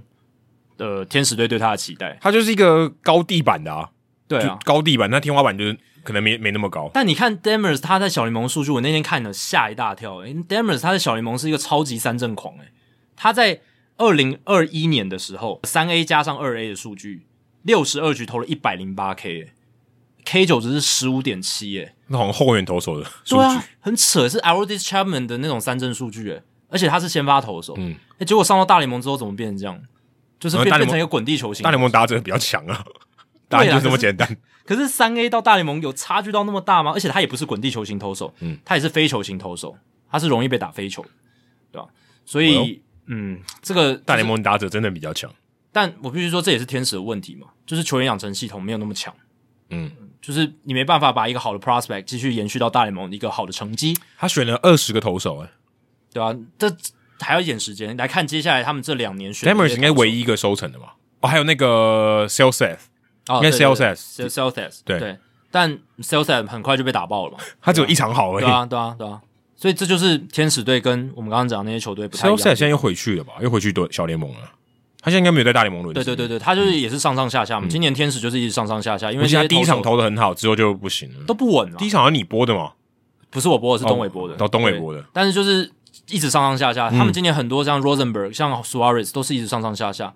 这些年轻的投手没办法稳定下来嘛。那你看他们跟同分区的第一名的太空人队差在哪里？除了打击差很多以外，他们太空人就是可以养得出一些很好的先发投 v a l 手 d e z 跟 Luis Garcia、 ，Christian Javier， Javier，哇，这三个又够厉害了，啊光是讲这三个就好嗯不。用不用 Verlander，对啊，你看人家有在那边上上下下吗？他上到大联盟就留住了 嘛，而啊且而且是就粘很好在的投手粘在那里。就粘在那里了啊、对啊，所以啊，天天使真的是我，如果你是天使球迷，真的是会觉得恨铁不成钢啊，嗯，就是真的只有大股，哎、如果他们没有大股，现在天使队很可怕、很欸可怕啊，就你会觉得 m i t r o 就是一个悲剧。真的，就是如果没有大股的话，大股没有假设他这个在平行时空没有跟天使队签约，嗯这天使队真的蛮可怕的。而且对上最近对上水手的这个五连战，我看了一下，好像这个 Mike Trout 他四场比赛胜利打点都是他，对啊，我们播两场哦，我们播一场就是他，对然后那天双重战都是他，然后今天这一场也是他，嗯，因 五为场比赛因为因为因为水手队没得分，对，但当你五场比赛有四场比赛胜利打点都是同一个人的时候，当然这是一个很小的样本，可是我觉得他已经说出了一些透露一些讯息。哎其他人没办法跳出来。我们那场转播有讲嘛，就真的就是太真的太 top heavy，他们深度真的不够啊，天使队。而且当大股打得不好的时候，就根本几乎没人，然后当 Mike Trout 陷入了生涯最长的二十六打数没有安打的你时就候你，就是十四连败，就十四连败就垮了，你的你的你完全没有 backup，就垮了。 对，你就很容易垮。讲完十四连败，我们来看，就在我们录音上个礼拜跟整个六月份一开始，有有一支球队十四连胜，就是勇士队。而且有点默默的，相对来讲受到关注度好像没有那么高，可能金州勇士关注度比较高。因为他们这一段连胜真的是跟 NBA 总冠军赛完全撞在一起，撞得一塌糊涂哎、。对，对，所以大家都在关注金州勇士。还有富邦勇 士，你打关键词勇士的时候，亚特兰大勇士会比较慢出来，就算他们拿了十四连胜。你但你前提是你打中文啊。对啦，对啦，因为在英文他们是不同的词啦，对他们是不同的词。Warriors，然后勇士，我们的勇士，呃，大联盟的勇士是 Braves，呃富邦勇士也是 Braves，也是 Braves。那卫冕冠军勇士队今年开季前五十场比赛，其实打得蛮烂的，呃二十三胜而已，二十三胜二十七败。那个时候就就、有点有点跟费城人差不多了，对，那个时候其实他们跟费城人就是差不多嘛，就二三名那边排跑哦对去。，而且距离龙头大都会差非常多。五月结束的时候，勇士队跟大都会的胜差是十场半。嗯，所以那时候大都会很舒服哎、你要球季打还不到两个月的时候就输十场半，也是蛮蛮扯的一件事情。就基本上可以确定大都会就是分区冠军了。对，而且你还不是分区垫底的球队哦，你是对第二三名的球队，差到重点十是第二点五名，场重。点是第二名啊。对，所以勇士队在五月结束的那个当下，其实表现是远低于季前的预期的。诶，不过来到六月份，好像他们的战绩就跟着这个气温的增加校正回归，也热起来。跟台湾的疫情也差 不多。对，诶、一波十四连胜。虽然呃，我们录音这天他们其实赢球，但是前面两场输给小熊，二连败给小熊，但就是是难总得体来会讲，赢输的，简单的会输。反而对到小熊还输掉，有点像道奇之前不是对那个海盗也对是输掉的感觉。这个十四连胜之后，道其奇实最近蛮惨的了，也也还可以啦，就是还至少是还还还是在国西第一嘛，就是在第一或第然二、后嗯之前有掉，出来一点啊，教师是超车了，但还是一个很好的战绩嗯啦。那勇士这个是从很烂的战绩，蛮烂的战绩，爬到了算是很有竞争力的战绩，就是我们季前对他们预期的战绩。嗯对，这才是一个我们预期的勇士队嘛。或者说有补强，而且是卫冕冠军的球队。对，这个是我觉得蛮重要的。那这段期间，其实勇士队他们的战绩呢，从这个胜率五成以下一路一路爬，那现在已经爬到了现在国联东区的第二嘛，然后呃，距离大都会五场半的胜差，所以等于砍了一半，砍了一半，对，哇，十四连胜才砍一半，大都会真的领先很多、领欸。先很多，领先非常多。那费城人现在战绩也变好了，然后但是他们距离勇士还是有二点五场的胜差，这还好，一个系列赛也许很早就有了。对，所以目前还是一个大都会一枝独秀，然后勇士、费城在一个自己的区间的，但是你说真的，五场还是追得到的哦，追得到两个月还是追得到绝的。对追得到，绝嗯对追得到。而且七月交易大限以前会有一波交易嘛，嗯会有一波阵容的改变，嗯所以这都很难讲所以。现在其实费城跟勇士真的交易的这个技技巧真的也很重要。诱因也更大，对要拼过大都会的话，对吧、所以在这段期间，勇士队到底发生了什么事情？其实这不是一个什么单一球员的一己之力，而是团队，我觉得是攻守两端都有一些重要的人跳出来，这有点像我然后全面们刚提升。讲天使是集体绕赛，嗯，那他们就集体发飙，对，而且十四连胜差一点追平他们队史，搬到亚特兰大的记录是两千年的十五场，他们只差一场，哇，他们没有那么常连胜过、十四连胜听起来没有非常多，但已经是队史上，他们队史上非常非常多了。嗯，对，差一场就可以追平纪录，而且那个时候是有像 Chipper Jones 嘛，Andrew Jones 对，黄金年代。嗯对。那勇士今年他们战力提升，我觉得我想讲第一个人是谁？是 Dansby Swanson。我觉得 Swanson 他反映了勇士队今年的整个战绩起伏状况。Swanson 是他们当家游击手嘛，可是他们四月份啊打得非常糟糕。Swanson 单月的四月份的打击率是两成一六，然后 OPS 点六四四，最可怕的是三振率百分之三十六点六，反正哇，等于三一场比赛至少要吞一 K，这已经是 Javier Baez 的等级了，就是对人体电风扇的等级。然后出现在 Dansby Swanson 身上，合约年的哦 Swanson，对，那个时候大家觉得哇，Swanson 其实 Swanson 一直以来他的表现都是起伏比较大一嗯点，就是很就是 streaky 啦，我们讲 streaky，就是好的时候非常好，烂的然时后候烂真的的时候真的烂很的烂是可能全联盟倒数前十的哦游击手，而且可能会维持个大概一个月多或一两个月，很不耻哦。对还 有那种整季都很烂的啊，我记得。但他好的时候就是哎、又又是很强，好像是一个有机会来拼什么 MVP 前十名的那种嗯，对游击手，对前十名有因机为他会。手背还不错嘛，嗯，又有哎跑哎跑速选秀状元哎，对啊，选秀状元，人家好歹也是选秀状元。不过来到五月份之后，Swanson 他就慢慢的加温，其实跟勇士队慢慢就是战绩有一点起色。他的五月份的 OPS 是点八四七，然后到连胜的六月份是杀红眼，十四连胜期间，Swanson 只有一场比赛没有安打，然后过程中打击率高达三成七九，OPS 一点零四一。关键是五月到六月，Swanson 的三振率只有百分之二十三。我刚刚讲四月份多少？百分之三十六，所以砍了十三个百分点。我觉得这超是最大多关超键。多的，对，其实这是砍了多多少个百分比啊？十三，几乎一是半哦呢对啊，将近一半。将近一半。对，所以这个是我觉得他表现提升的关键，就是选球变好嘛，你挑到自己适合攻击的球，然后减少去追打那些坏球嗯我，就觉得有点像是低潮过后的一波高潮吧，然后校正回归到他现在一个算是比较正常的对，比较正常数据一点。而且那一段期间十四连胜，我看了一下数据哦，他们主要的先发十一个、十二个人，有九个人，当然像 Heredia 或是 RC 啊，他们的打数没那么打席没那么多，但是有九个人的 OPS 超过点九，哎，其实也合理啊。这超夸张哎、因为连胜期间，你要到十四连胜，真的就是集体都要非常强。真的超这个没没有一棒是弱棒、诶、欸。但到点九真的是有点夸张，那么多人都到点九，就是那段期间我，算了，如果把 r c 亚扣掉、h e r e d i a 扣掉，总共有四个人是超过一哎耶、对这个蛮扯的。这个老实讲，真的蛮扯的。 Swanson 超过一，Harris 也超过一 d a n o r 也超过一 d u v a l 也超过一，对，所以勇士队在连胜期间跟前面的烂的战绩的那个表现是光谱的最大的两个极端。对，然后同时发生在这个赛季。然后最烂的是谁？是 Olsen，他才点五七八，，对，Olsen 四月份打得最好，然后到五六月反而他打的比较 鸟。是超鸟的、我觉得这他应该全队最鸟的、对但整体来讲，还是就是一个不错的打者啦，就是你整季下来看的对，话整季看，但是至少十四连胜里面他是最差的，对，所以勇士队今年好像就是很蛮 streaky 的，就蛮蛮多选手就是呃热的时候热，然后蛮长一段时间，然后冷的时候冷也是蛮长一段时间。但我觉得还有几个关键，就是野手端像是四月底从小联盟拉上年轻的捕手 William Contreras，他是 Wilson Contreras 的弟弟，对的弟弟，对然后还他有也是两个 L 啦，呃对对对对对，然后还有就是 Ronald Acuna Jr. 双玉归队，正常啊，他就 他本来就可以缴出这种，他只要健康就可以缴出这种数据，对，但阿库尼亚是休息了九个月，就去年哇有这七么月那个有这么时候久哦对啊，就去年七月那个画面嘛，大在家马还林记在得？马林鱼球场对，，啊他是起来接嘛，接球然后有落这地的有时这候么受久伤九个九个月哦，对啊，七月到今年四月嘛，哇，怎么感觉没有那么久？九个月，很很很哇，他很久基本上下半季就没了，就没啦、对啊，整个下半年没有没有都他在都在养伤没，有他，勇士拿冠军， 对。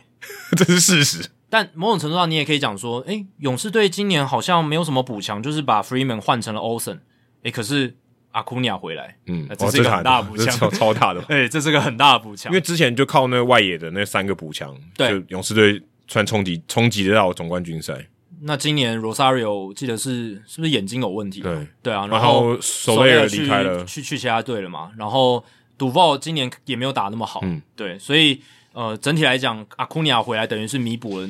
火力的丧失，嗯全部补回来。那 Contreras 当初其实上到大联盟是为了接替受伤的替补捕手 Manny Pina，嗯，皮尼亚以前是酿酒人队的，对，哎，今年勇士把他特别签过来，就是要让他当替补捕手。结果 Contreras 直接喧宾夺主，嗯，哎，上来之后，截至到呃录音的前一天，二十九场初赛挥出了九支全垒打，OPS 是一点零二六，嗯，而且他的蛮能选球的耶，他嗯保送率有十点九，哎，对啊，哦其实这蛮是很高好的欸对啊。当然样本很小啦，三十场，这加上今天是三十场初赛而已。但是我必须说，就是我们也常讲嘛，有时候你短时间内能把握住，那就是可以给球队信心，让就留啊你下就来。留下来了。对，然后阿库尼亚到目前为止当然也是维持很好的身手嘛，两成七九的打击率，点八三三的 OPS，六轰十六分打点，十一次盗垒成功。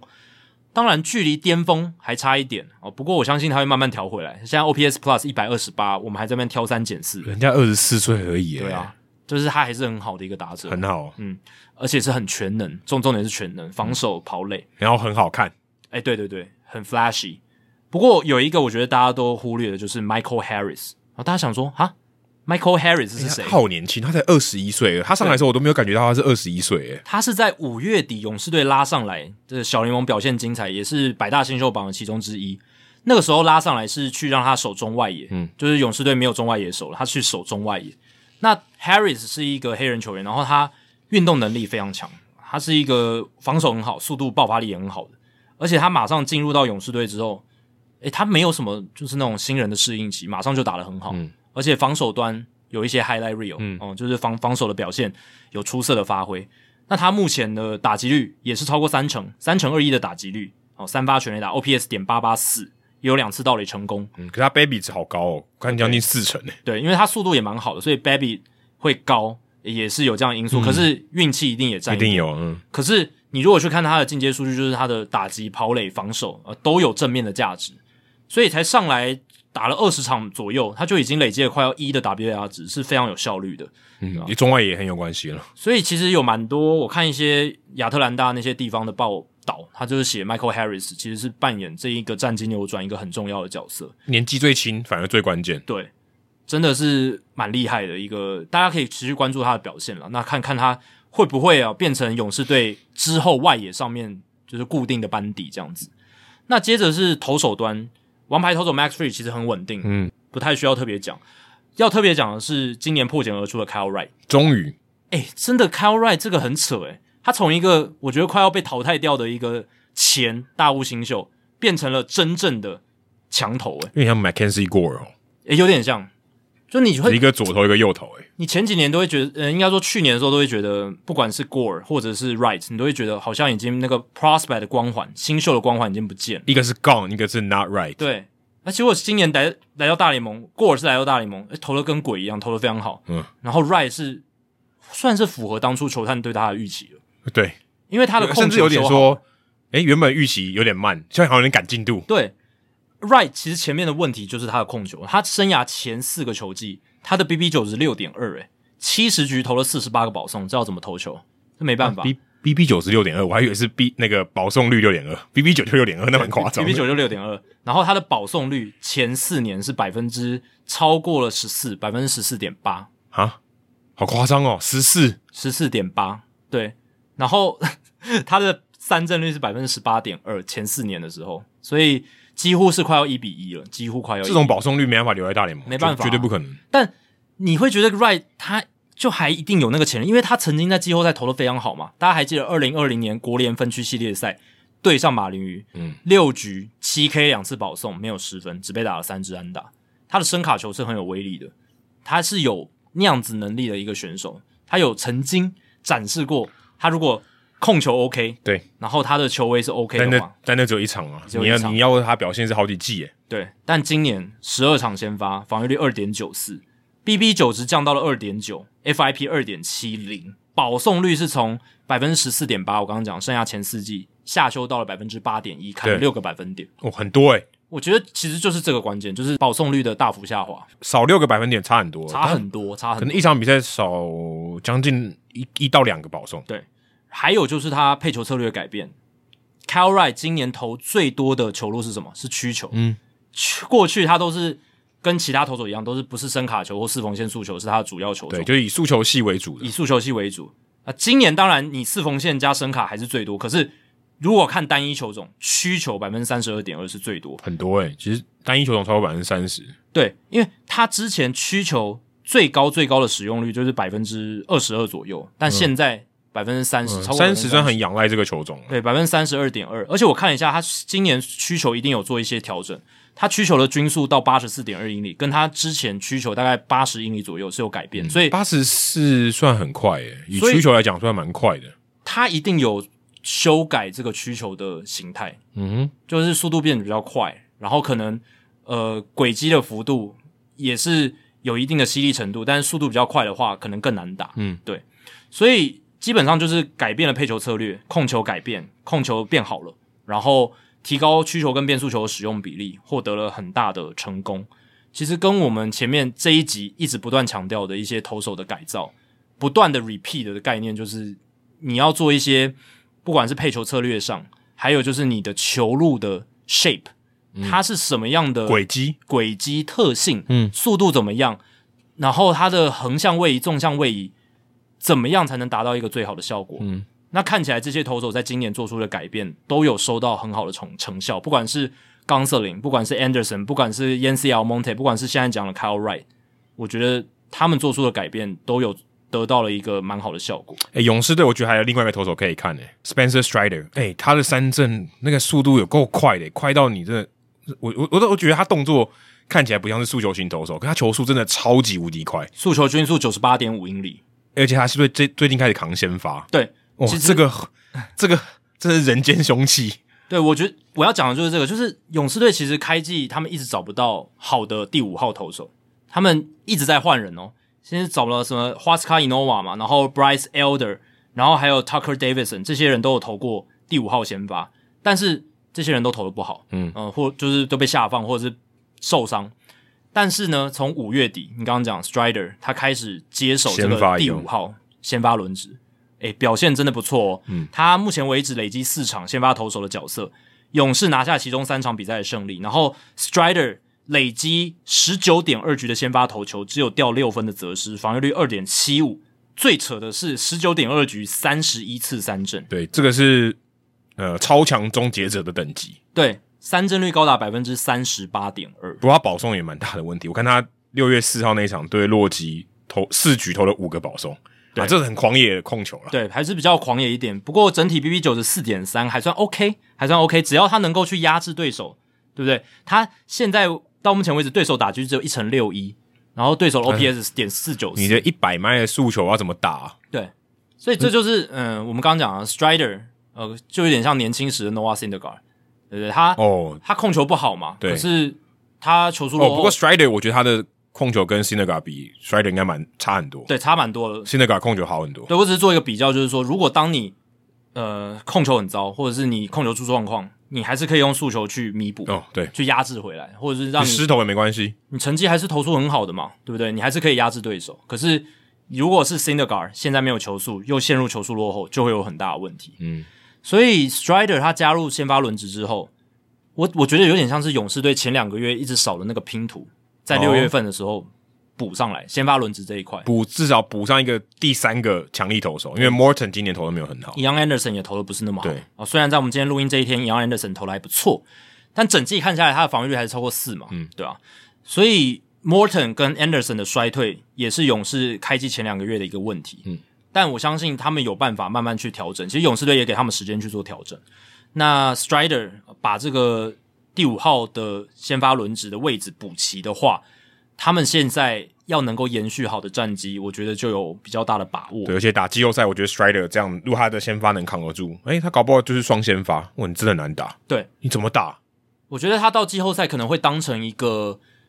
像以前 Andrew Miller 那个角色，哦就是有可能灭火队，就是比如说在比赛打到中间有一个高张力的什么对方满垒，然后你只领先两分的一个情境，但是在第六局而已，我就把把它压压 Strider 上推上压上来，然后撑个中间撑个三局，然后交给后面的 Minter 或者是 Kenny Ken Jensen，嗯，Ken Jensen，对，因为他们牛棚还是其实还算还真不错啊，就就维持去年的传统。，对武器还是蛮多的，嗯，对，老实讲其实是，而且其实应该比去年好吧，我真的觉得。但是 Tyler Matic 现在是哦，Matic 算一嗯受伤一年行情，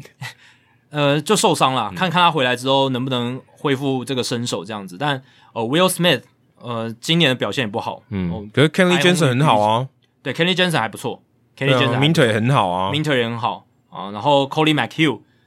这个也投的还不错，老将，然后 J C Chavez 这一些，但 c h a v e z 我觉得到季后赛应该是不会用了应。该不会用。对，但他就是那种给你两局，然后你要给他掉一分，OK 这样的。然后可以当假先发，对他很擅长当假先发，哎、我他真的橡皮手，投到现在，对啊？所以勇士队其实目前看起来啦，我是蛮看好他们的。至少他体质本来就是好的。对，其实我开季看他们战绩打那么糟，我也是觉得很纳闷。呃，但我从来不觉得他们会一路烂到底，我觉得不会，他们不会崩，因为他们整体的体质，就像你讲的，就是他们阵容深度够，然后球员本身的那种素质是好，所以他经过低潮之后，他会算是回归均值到他该有的一个水准。嗯当那个时时间点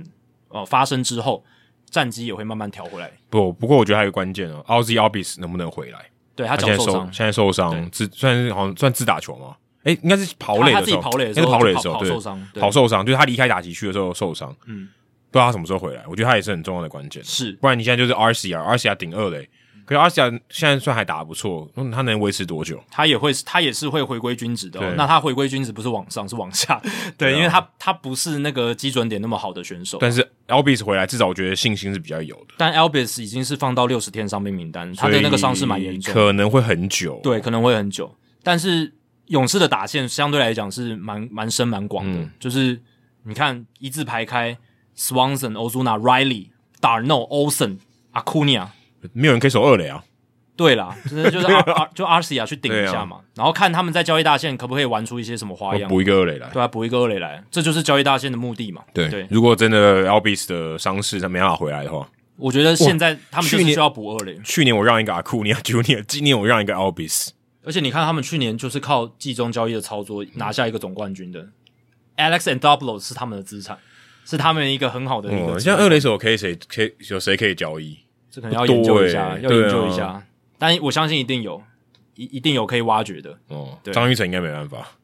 张运成，除非接下来到交易大线前他打得非常好，搞不好有机会。打得跟鬼一样。对，就是什么单月什么 OPS 超过一千这样子。我哦一千的话可以每月抖一千，对，呃顺顺便每月抖一千来庆祝张玉 成哦 OPS 超过一千，这个白日梦做的有点远了。那说到这个打击平打了，老虎队就是陷入了史诗级的平打嘛，老虎队应该跟那个勇士队互换一下，嗯真这个运气真的太差了。因为老虎队，诶，但老虎队是整季都打得蛮烂的，他们本季的场均得分是二点八八分，全联盟最惨。诶，要知道联盟平均的场均得分是四点三三，他们只有二点八八，嗯，洋基队我看是五点一五，哎，对，这差超多。差快差一倍了。对啊，那我也去查了一下，大联盟最近单季场均得分不到三分的球队，因为我想说二点八八真的好低哦。二点八八等于你防御率要低于三对啊才会赢球，哎，那大联盟上一次打满整季啊，当然老虎队今年只打一半而已。可是如果打满整季，史上前一支是一九七二年的加州天使，二点九三分，然后一九七二年德州游击兵二点九九你，看一九七二年是五十年前，哎，五十年前啊，对啊，最近哦，最近单季场均得分低于三分的球队，要追溯到五十年前，而且那个年代是刚投手大爆发年过不久嘛，刚过对对，投手年过不久一，九六八年刚过没多久所，以那时候进攻的得分其实整体联盟平均才三点六九分而已，今年的平均四点三三，这有点像你篮球现在打，可能平均大概只得七十分，差不多差不多，因为你要然后跟现在每一场破百是超容易这样。你要跟当时联盟环境的平均值做比嗯较才有意义嘛。所以那个时候，加州天使跟德州游击兵得分那么低，好像还稍微合理一点，对不对？哦对就是因为他们可能可能大家也都三分四分了，因为联盟平均三点六九嘛，那今年联盟平均四点三三，你才打二点八八分，这什么这什么这怎么蛮一回蛮事？差的。对啊，然后你去摊开老虎队今年的整个打线的数据，非常可怕哦。他们 regular 就是先发的打者里面打最好的是谁？Miguel Cabrera。哇，这个季前你说出来，一定大家都会不相信啊！怎么可能？Miguel Cabrera 就是已经迟暮之年了嘛，然后这几年也都是就是一个算是什么短枪型打者，他对啊全垒打已经打不出来了 OPS 才点七一零哎， ，OPS Plus 一百零七已经是 regular 打者里面算是最好的，这很扯不。过他打击率还不错哎、对，两成九七，他他其实啊还算不打击率错嗯一直都维持的很好，但是他就是 power 没了，对，就是他这样的身材跟他的型打出来的成绩是有点不相符。对，然后还有他没有速度嘛，对，所以就是他他的身材就是跟他的速对度啊有关，可是他的打击形态，嗯，这是 Miguel Cabrera 对的啊成绩，所以他速度又又没办法，有一些滚地球他也没办法跑内野安打，那那个打击率不然他打击率搞不好提升更还会再提对，升哦。所以老实讲，他打击技巧还在啊，可是他就是长打完全没有了，嗯就基本上就是这样。可是你变看， Tony 啊 Green 了，对，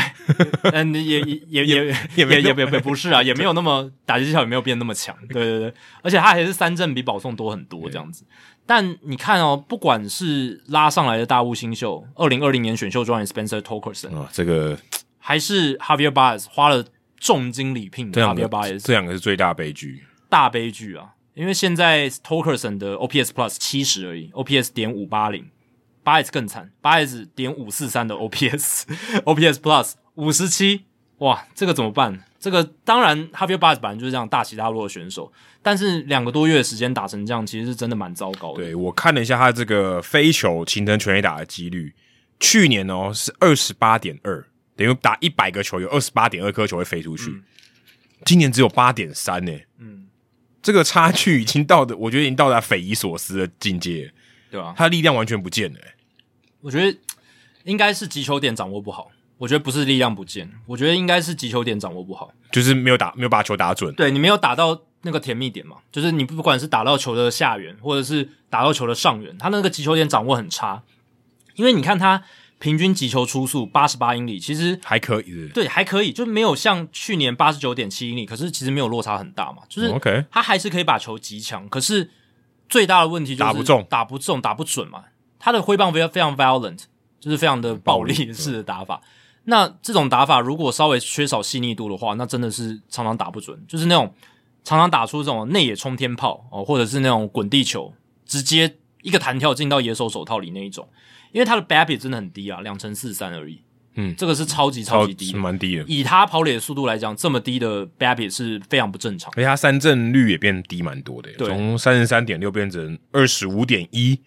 哦，所以运气有一点影响。然后还有就是他滚地球率也变很高，百分之五十三点三，呃这个已经快要变成那个什么啊央迪迪亚斯了。央迪迪亚斯就出了名的，就是一直狂打滚地球。对，诶、五百分之五十三点三的滚地球率太高了，所以我觉得今年巴菲特的问题应该是在于他的这个击球点还有击球品质的掌握不好，就是打了太多不理想的这种击球，没有品质了。力量应该是还在的，对啊， OK，对啊，因为他年纪也不至于说力量不见嘛，二九十九岁，对当打快之年三十，而且呃老虎当初愿意给他呃六年一亿四千万美金的合约，也不是白痴嘛，对不对？应该看是哎现在看起来有点白痴哦。对现在看起来有点白痴。那我是觉得，嗯巴 a 斯他要尽快的把他调回来啊，就是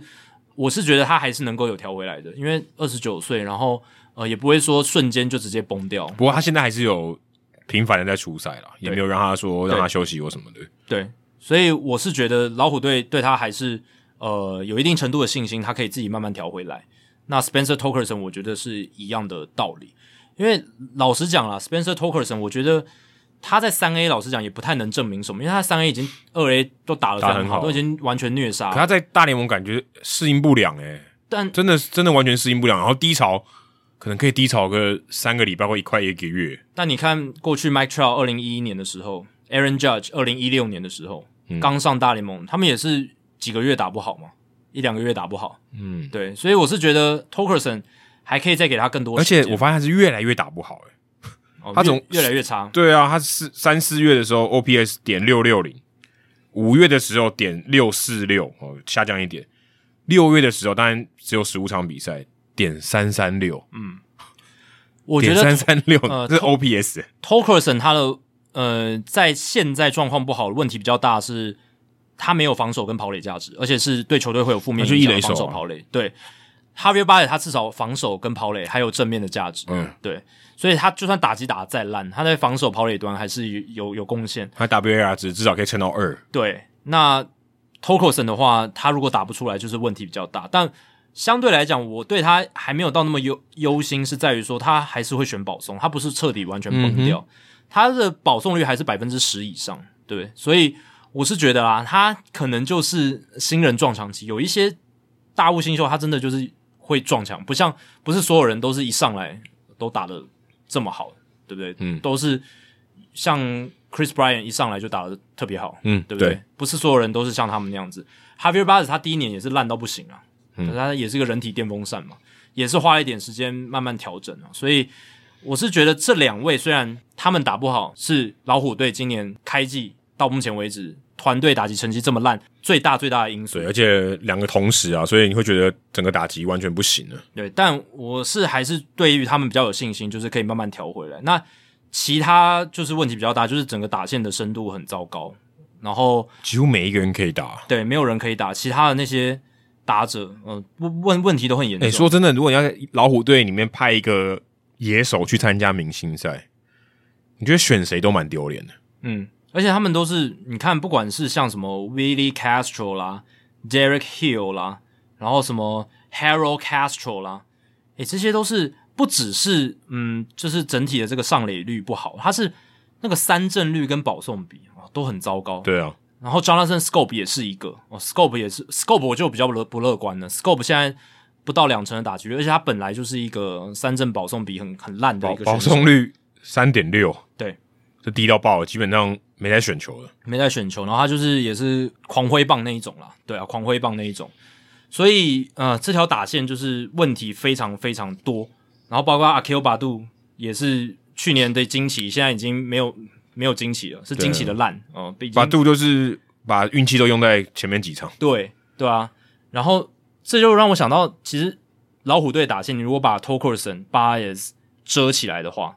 也基本上跟前几年没有没有差什么太多。这很可怕、欸，可老虎队不是这样的、照理来说，你应该有一些改变了嘛，你要有一些老虎队应该是要起飞，就是胜率还可以对啊拼过五成。你应该要自己养出一些好的打者，然后你要有自，然后你签来的球员也要有好的表现，然后包括交易过来的 Austin Meadows，呃打的也不怎么样，当然也没有到很惨啊，可是就是真的不怎么样，还没有敲出全垒打，现在又受伤，对吧？然后前几年的老虎队还有那个嘛，隆德利 Ronnie Rodriguez，其实 Ronnie Rodriguez 我觉得反映了很多现在老虎队打者的打击心态，就是一直疯狂出棒，不选球，三振一大堆，没有保送，上垒率超低，很多老虎队打者都是这样嘛。那他们 Robbie Grossman 可能不同意对，只有 Robbie Grossman 不是 Ro- Robbie Grossman 不是，其他基本上都是这样。只有 Robbie Grossman 有在选球嘛？你看，他只只他也只有选球，还有就是 t o k e r s o n 在选球，其他的打者都不太选球。呃对啊 Cabrera 其实也不太选球，就是 Mi Miki 他其实也也不是那种特别有耐心的打者，他也但他至少把球打进场内对会形成安打。他至少打击技巧有，但其他的球员我觉得都有点像隆德利。对，当然隆德利到中职的话，他可能会有比较好的发挥哦，嗯但是在大联盟真的是哦撑不下去。呃，截至六月十九号，老虎团队的 WRC Plus 哦加权得分创造值，这个是比较完整的数据了嘛？七十三，啊， 73天哪，一个一个球队的 WRC Plus 这么低，，啊对，你知道一九六三年的大都会那时候很烂嘛，刚烂刚成立，刚成立，烂到底的一支大都会队美，国第一金刚， 真真的你可以这样讲。那一年大都会的 WRC Plus 是多少？七十。哦，那还比还比现在烂呢。还比现在烂，但已经接近了。哎、你要接近一九六三年的纽约大都会，这不是什么好事情。那一年纽约大都会的战绩是五十一胜一百一十一败哦， ，WRC Plus 七十的球队老虎队今年要破百败，我觉得也没有那么容易吧。也不容易。可是我只想说的就是，当你打击这么烂的时候，你的战绩一定不会也好，也会很可怕 怎么会怎么会好？就是好不起那来。你那你投手要超强，而且老虎队今年最让人失望就是去年其实他们战绩下半季打的真的哎，不错哦，不错，大家觉得今年有机会起飞哦。胜率在五成以上，嗯而且今年休赛季补强很多嘛，ERA。Eduardo Rodriguez 签了五年七千七百万美现金，现在现在无限期停赛，对，好像是处理那个婚姻的问题。私事，对私事不能出赛。然后还有两年一千三百万签下左投 Andrew Chafin，然后一年五百万签下 Michael Pineda。现在签签下 Chafin 已经完全没有意义了，因为你就不会赢球，你 你有好中你有好的球员投手要干嘛？对啊，然后再交易来用 Isaac Paredes 换来 Austin Meadows，然后开季的时候让大物新秀 Spencer Torkelson 上来，那个声势多好！诶，他们今年的团队球员薪资成长了百分之四十七哦，从去年的哦八千八百万美金增长到今年的一亿三千五百万美金，结果打成这个样子。对因为，AJ ERA Hinch ERA 跟 Bias 把这个薪资整个垫高了，对，就是几乎是去年的增加了一半嗯嘛，对不对？成长百分之四十七。然后总教练你也是找了一个很精明的总教练 AJ Hinch，这冠一环冠军教头冠军教头，对啊。而且季前 FanGraphs 对他们战绩预测七十七胜，啊，那么低哦，有点保守。但但但对，其实是保守的，但是就是也接近五成了嘛，也不应该是现在这么烂的一个战绩。嗯，而且而且整个整个这个打线已经真的，哎、不要水手队的球迷，你看一下老虎队好不好？这才叫烂，那才叫死尸。什么什么叫死尸打线就？是鬓毛打线，嗯，大家如果有机会看一下老虎的比赛，你就会知道什么叫死尸。真的不得不了分诶、真的得不了分。哎但是很多2.88三振，二点八八分有没有比富邦还差？应该有、哦，我觉得应应 该该应该有、对哦，，因为富邦后来打的蛮好的，对啊，对啊，因为富邦有起来，他们的打击呢，就是没有什么选球嘛，三振很多。那你看这样子的打线，如果陷入低潮，就整个会崩掉。那道奇队，道奇队其实他们打线有一阵子也是很惨，就是低潮了非常久然后嗯 Mookie Betts 六月低潮，现在受伤， Max Muncy 也打得很糟嘛。对，可是然后他们 Ballinger 也没好到哪里去，他们一直有一个保底，就是他们的选球一直都很好。嗯他们就算打不出安打，打不出全垒打，他会跟你磨球数。嗯，就算他得分得不出来，他还是跟你磨球数，就是选保送，维持一定的上垒率。但但老虎不是这样，他真的崩的话，他就就崩就没了就就就什么都没了其。实就是 Javier Baez，啊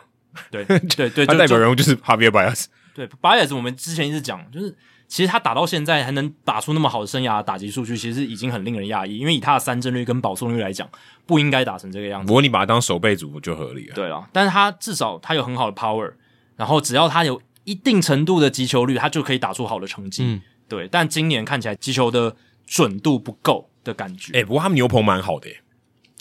对不对？牛棚可能今年就变成交易的标的了。有可能哦，如可能果再打不出来的话，对啊、可对能啊别队都来抢他们的牛棚了。Chaff 应该会走了啊、我觉得应该会啊所以百就分之百不需要会不需要这样的人了、今年没有得拼了，我留那么好的后援投手要干嘛？对啊，像什么 Michael Former 啦，对啊，Former 应该也会走有机会，Soto 我觉得应该也会走啊。但 Soto Soto 他还有很多的控制权吧。真的吗？对啊可我觉得可以对啊交易，Soto 了。也投了几年了，我觉得可以走也投嘞了几也也他蛮有机会的。今年如果别队要他，我觉得老虎队应该要放哎、欸，但 Soto 我觉得他的那个控球真的不太行啊，太搞不好多人家了觉得可以啊，可以可以上来扛个第七局、第八局也不错。或者他觉得可以修好他的控球也说不定，对啊。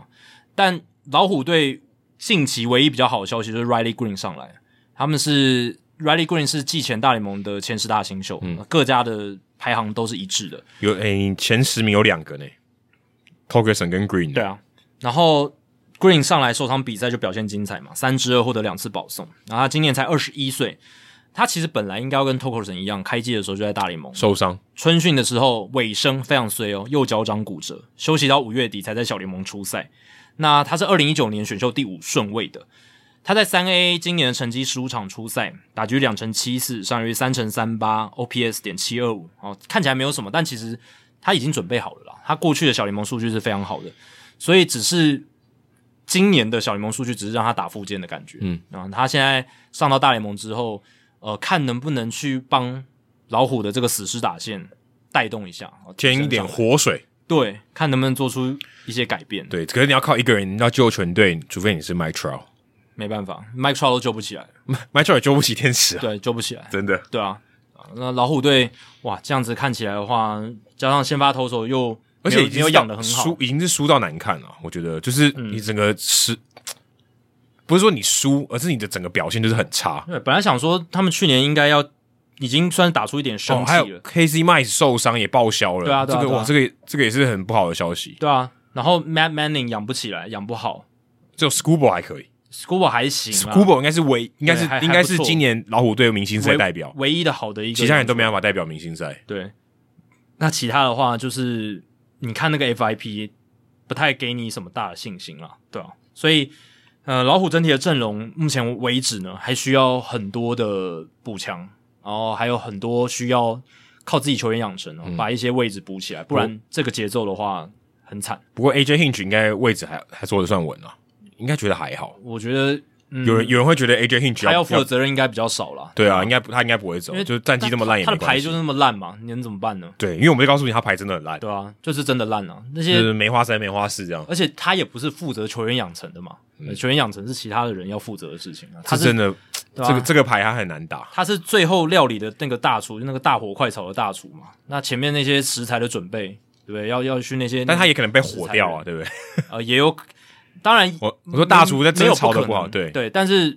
老虎队要给他时间嘛，而且至少今年我觉得应该是不会了。而且老老虎队知道他们给他的牌就是不好嘛，嗯我觉，得呃，对啊成绩刚才也讲了，对，呃所以呃这一点就是老虎，我觉得要从球员养成系统、呃、去慢慢做调整，因为看起来他们打击教练现在饭碗比较不保。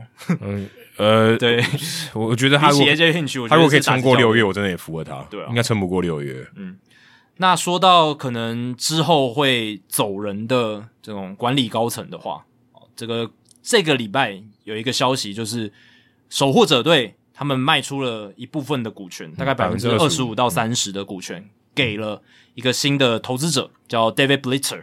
那 David Blitzer 他就成为了守护者队的 minority owner，就是股权较小的这个持有者。股东啦，虽然对小股东，对相对小的股东，那主要的股东还是兜人家族，嗯但是兜人家族有可能在接下来啊，可能六年之后就会退出这个守护者队的经营。那我们在这个节目啊之前就常讲守护者队的时候，就是万恶的这个守护者你以前队是讲万恶的印第安人，对对只是现在印第安人这个队改名名改了了，，对，但哎、b l i t z e r 的加入有可能会改变这个情形哦，因为他买下这个守护者队百分之二十五到三十的股份，其实蛮多的。那他的意图是在于，就是慢慢的在六年之后哦，有选择是否可以去接手这个守护者队的经营权。对，把他的股份再多买一点，对，所以六年之后有可能他就是守护者队的实际掌权者。就赚主要换老股板主主要股东啦，对，就是换老板的意思。那今这个礼拜这个消息传出来，是因为大联盟老板会议通过了这件事情。就因为他是需要说有点像你的股份你要卖给谁，他是大家要同意的，对，要同意的。对，那其实这个消息应该说，就是 Bleacher 有意要买的这个消息，去年十二月就出来，只是上个礼拜算是正式通过这样子。那呃，老实讲啦，Bleacher 我一开始真的不知道他是谁，七六人队的老板但我我我之前没有听过，哦，他是主要的股东吗？应因为该是吧，应该是主要股东，因为他我看还有非常多其他职业运动队的股权，因为他还有，因为他他应该是他那个集团去买下，对对对，他不七是六人他应该不是个人啊，对不是个个人，人，他不是个人，，对，但他是那个七六人队主要的这个算出资者之一，因为他他 Blitzer 他的主要工作就是他就是投资人啊，嗯呃，就是私募股权的投资像人， Cohen 一样，对，然后他就是从很年轻的时候就开始做这件事情，然后呢，现在已经变成体育产业的一个大亨。如果大家不认识他的话，他现在除了拥有这个 NBA 费城七六人、NHL 的纽泽西魔鬼队，还有欧洲很多支足球队哦，不只是一个联盟的，有很多不同联盟的足球队。洋基的三 A 球队也是他的，然后还有职业电竞队，他最近几年开始涉足职业电竞，然后还有 MLS 呃大联盟足球，皇家盐湖城队哦，这是他最新要去拓展的，他希望能改造这支球队他。分布很广，很广啊我说以地理位置来讲，分布很广，对，而且刚刚不是有讲到大都会嘛？Blitzer 其实跟他的合伙人 Josh Harris 曾经在二零二零年参与大都会的投票，正常啊，，对，只一是定输给了一定 Stephen Cohen 一。定要的啊，他就是这么激，他就是想要有这些控制权啊，对，所以呃，他其实也是非常有经野验心或野甚至野心，野嗯，心。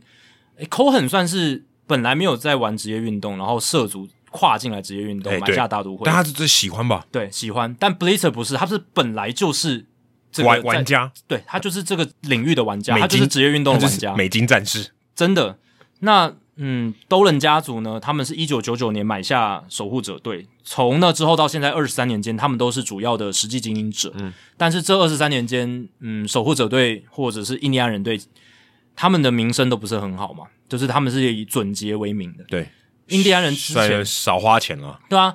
大家还记得在兜人家族进来之前，九零年代那个印第安人队有 Manny Ramirez 的， ，Ramirez、Jim Tomey、Bartolo Colon，然后一头拉骨，就是非常多优秀的选手、很多 k e n n y Lofton、呃可能 Omar Vizquel，可能比我大个五岁六岁的这些球迷，刚开始看很多是印第安队球迷，像我们公司立群哥张立群，他也是算蛮喜欢印第安人队的，哦就九零年代，九零年代那时候美联就看印第安人嘛，国联就看勇士勇士嘛，后来洋基才开启九零年代末期的王朝，对可是，在那之前就是印第安人称霸美联，对对啊，所以嗯、呃在那之后都能家族接手，虽然也曾经打进过季后赛，呃，二零零七年那个时候其实有 CC CC 很好的时候，巅峰的时候，呃，但西是西嗯那时候刚上来还很瘦的时候，对，然后二零一六年还有打进世界大赛，嗯哎可，是差一点点。整体来讲，他们的经营就是不太愿意花钱，主要是靠总管哦，真的很很精明。嗯，Chris Antonati 他们，然后之更早之前 Mark Shapiro，对，Shapiro 后来一直高升呢，欸去好多地方对了。，都是很聪明，都是而且印第安人出去的这些，不管是助理总管什么的，哦，都是其实他是一个厉害的球团，对我必须说，他虽然是省钱，但是我觉得他是一个厉害的球团或。许也是因为省钱的文化，造就出他们培养出这么多精明的管理人嗯，才。就像光芒队一样，光芒队、运动家队，嗯这样这样这样子一个形式哦。但是如果老板能变好的话，或者是更愿意投资的话，你又有钱又精明，那才厉害。如虎添翼。哎就像道奇队，对，当然你说印第呃那个克利夫兰，它本身就不是一个太大的市场，对，可这是个这个先天条件没有那么好，如果你老板愿意花钱的话，然后再配合比较精明的经营，那一定是还是如虎添翼嘛，就是可以有更好的效果。比起现在的一个状况，你看现在连光签一个 Jose Ramirez 嗯都人一家波三折，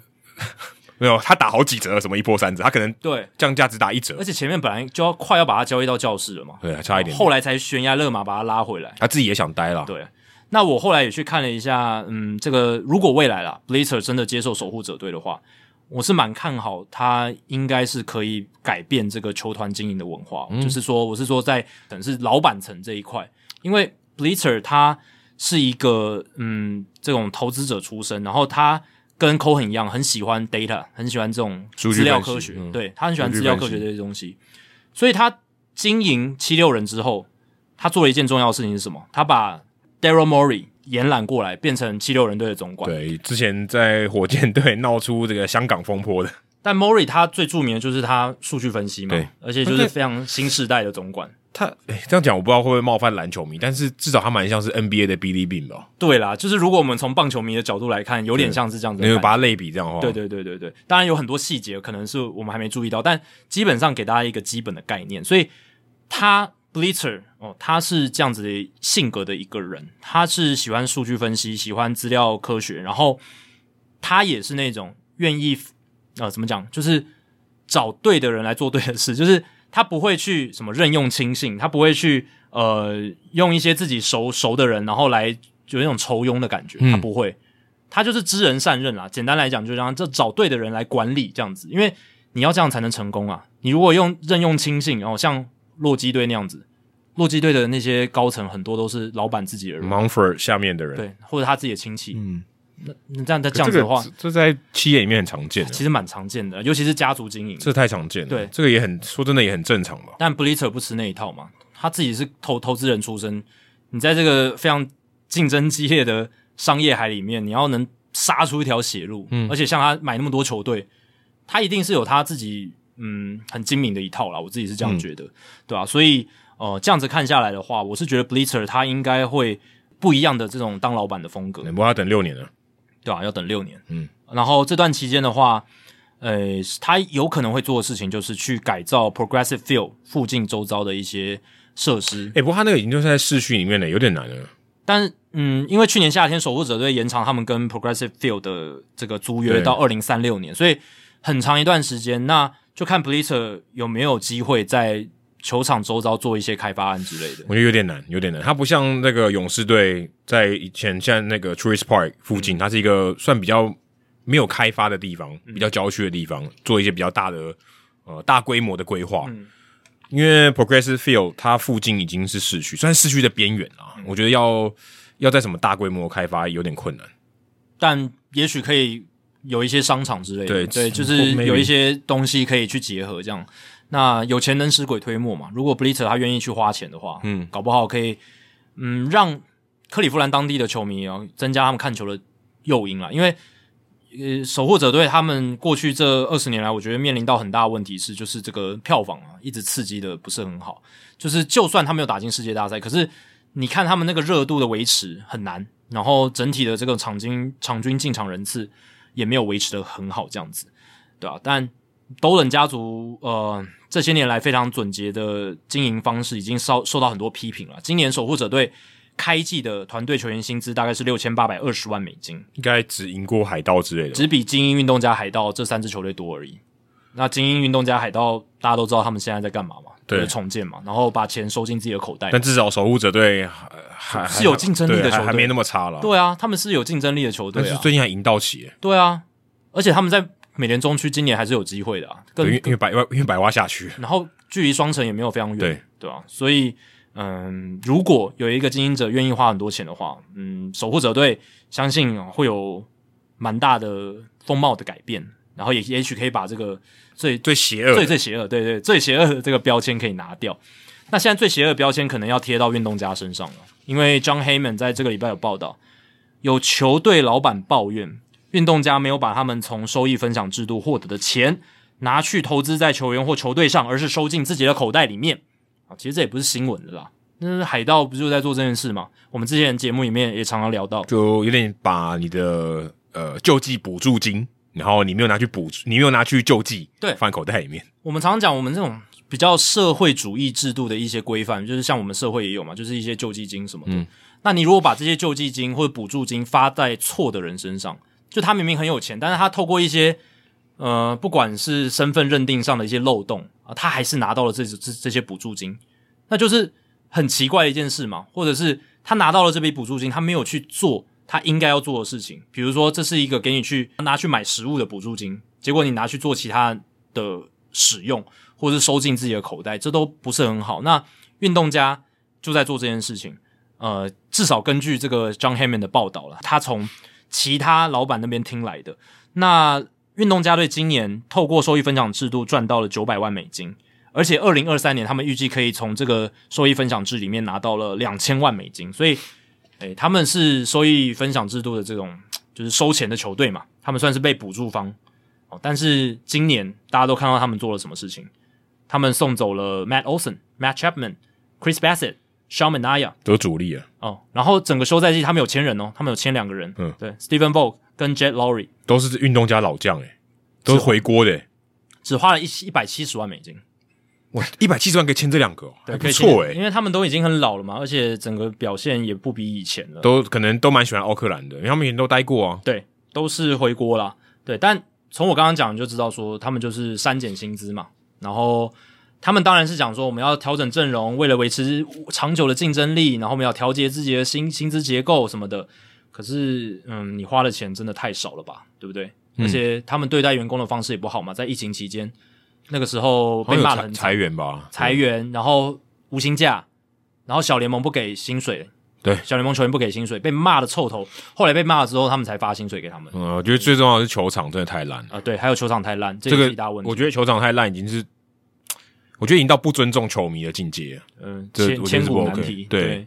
他们其实也有想说要逼纳税人去花钱盖一座新的新球的场球给场他们，嗯可是就是他们不愿意自己出钱嘛，他们就是要对地方政府施压对，然后希望可以拿纳税人的钱出来，然后去盖一个什么 waterfront 嘛，就是在海、嗯海岸边海对对的，对然后结合一些游乐园啦、商场啦，然后有点盖一个像新的球场，说，呃，政府说我说服政府拿纳税人的钱来投资我们，嗯，那如果你今天没有办法表现的好，就是你没办法告诉我你是赚钱的，其实他政府也不是白痴，对啊，对啊，就是说，哎、你真的有要用心搞吗？对啊，你有没有有心在经营啊？那你有有没有一些，你至少要把你这个球队的影响力拿出来，让我觉得说，哎、你们这支球队在这个社区里面真的对有很而且大的价值。球迷有进场看球，对球迷喜欢你，好，我们为了服务我们的球迷跟市民，我们把东西做好。你有社会的影响力，你可以帮我们争取一些选票，搞不好他他考啊到对吧？对对搞如果现实的一点来讲，对不对？对，那你球迷那么少，那我花那么多多钱去帮你，那那有什么就用？有点、嗯球团方比较没有诚意吧，我觉得、对啊至少在在回馈球迷跟把这场比赛打得好，我觉得运动家在这方面至少在今年的大联盟是很难啊。而且大家还记得开幕的时候，他们的总裁 Dave Cavell 他不是在那个发推吗？推说，哎、你看巨人队他们观众席上也是稀稀落落是开的，幕啊，反正有一场就是人很少，他就是相对比较少，但其实根本不少啊，那一场还是有三万多人啊、对，只他是因为他可能是赛前对赛前那些人还在后后面买东西，后来还是很多人进来，他就在那边开酸哦，在推特上开酸，然后就是说啊，你们这些舆论怎么都不去讨论巨人，都不去检讨巨人，只检讨我们运动家队什么的。那运动家今年主场场均观众人数到目前为止是八千三百八十二人，呃低于一万，全联盟最低啊，比马林鱼一万一千一百二十七人还少了非常多、而欸。且这个数字都都是算那些计票的，有买票的。这个你说真的实际进场的人可能啊更少，绝对更少。而且，其实老实讲啊，那个 Cavell 的开酸加上他们今年其实不是有很多报道都在报道他们说场均人次很低嘛，对，就是有观众照人次有很低照片啊呢、对，有照片什么的。那老实讲，其实、呃球队照理来说应该要去怎么讲去回应这些事情，可是他们运动家队好像有点放纵，就是大家去讨论。我觉得某种程度上也是凸显了他们其实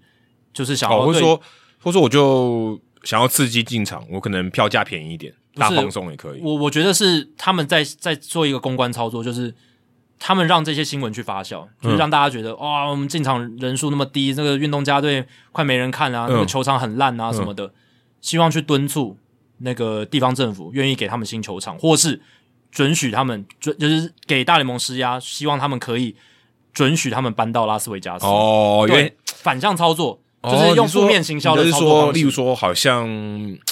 这边没办法经营了，对球迷也不爱我们了，我们要走了。你看我们，嗯，我们没办法吸引观众进场，人数越来越低了，这样很烂啊，很惨啊，球球场还是很糟啊什么的，用这种负面行销的方式，希望可以哦、呃让地方政府愿意给他们球场，或者是大联盟愿意让他们搬到拉斯维加斯。啊，是这样哦。有一说啦，我听有些媒体是这样讲的，就是他们可是这样的很悲哀观点耶就很悲哀，很很卑劣啊， 对啊，我是觉得悲哀啦，对这啊。这是一个策略没有错。可是如果你要用到这种策略的话，那真的我是我很我悲哀我觉得，要么就是你不赚钱，可是你至少要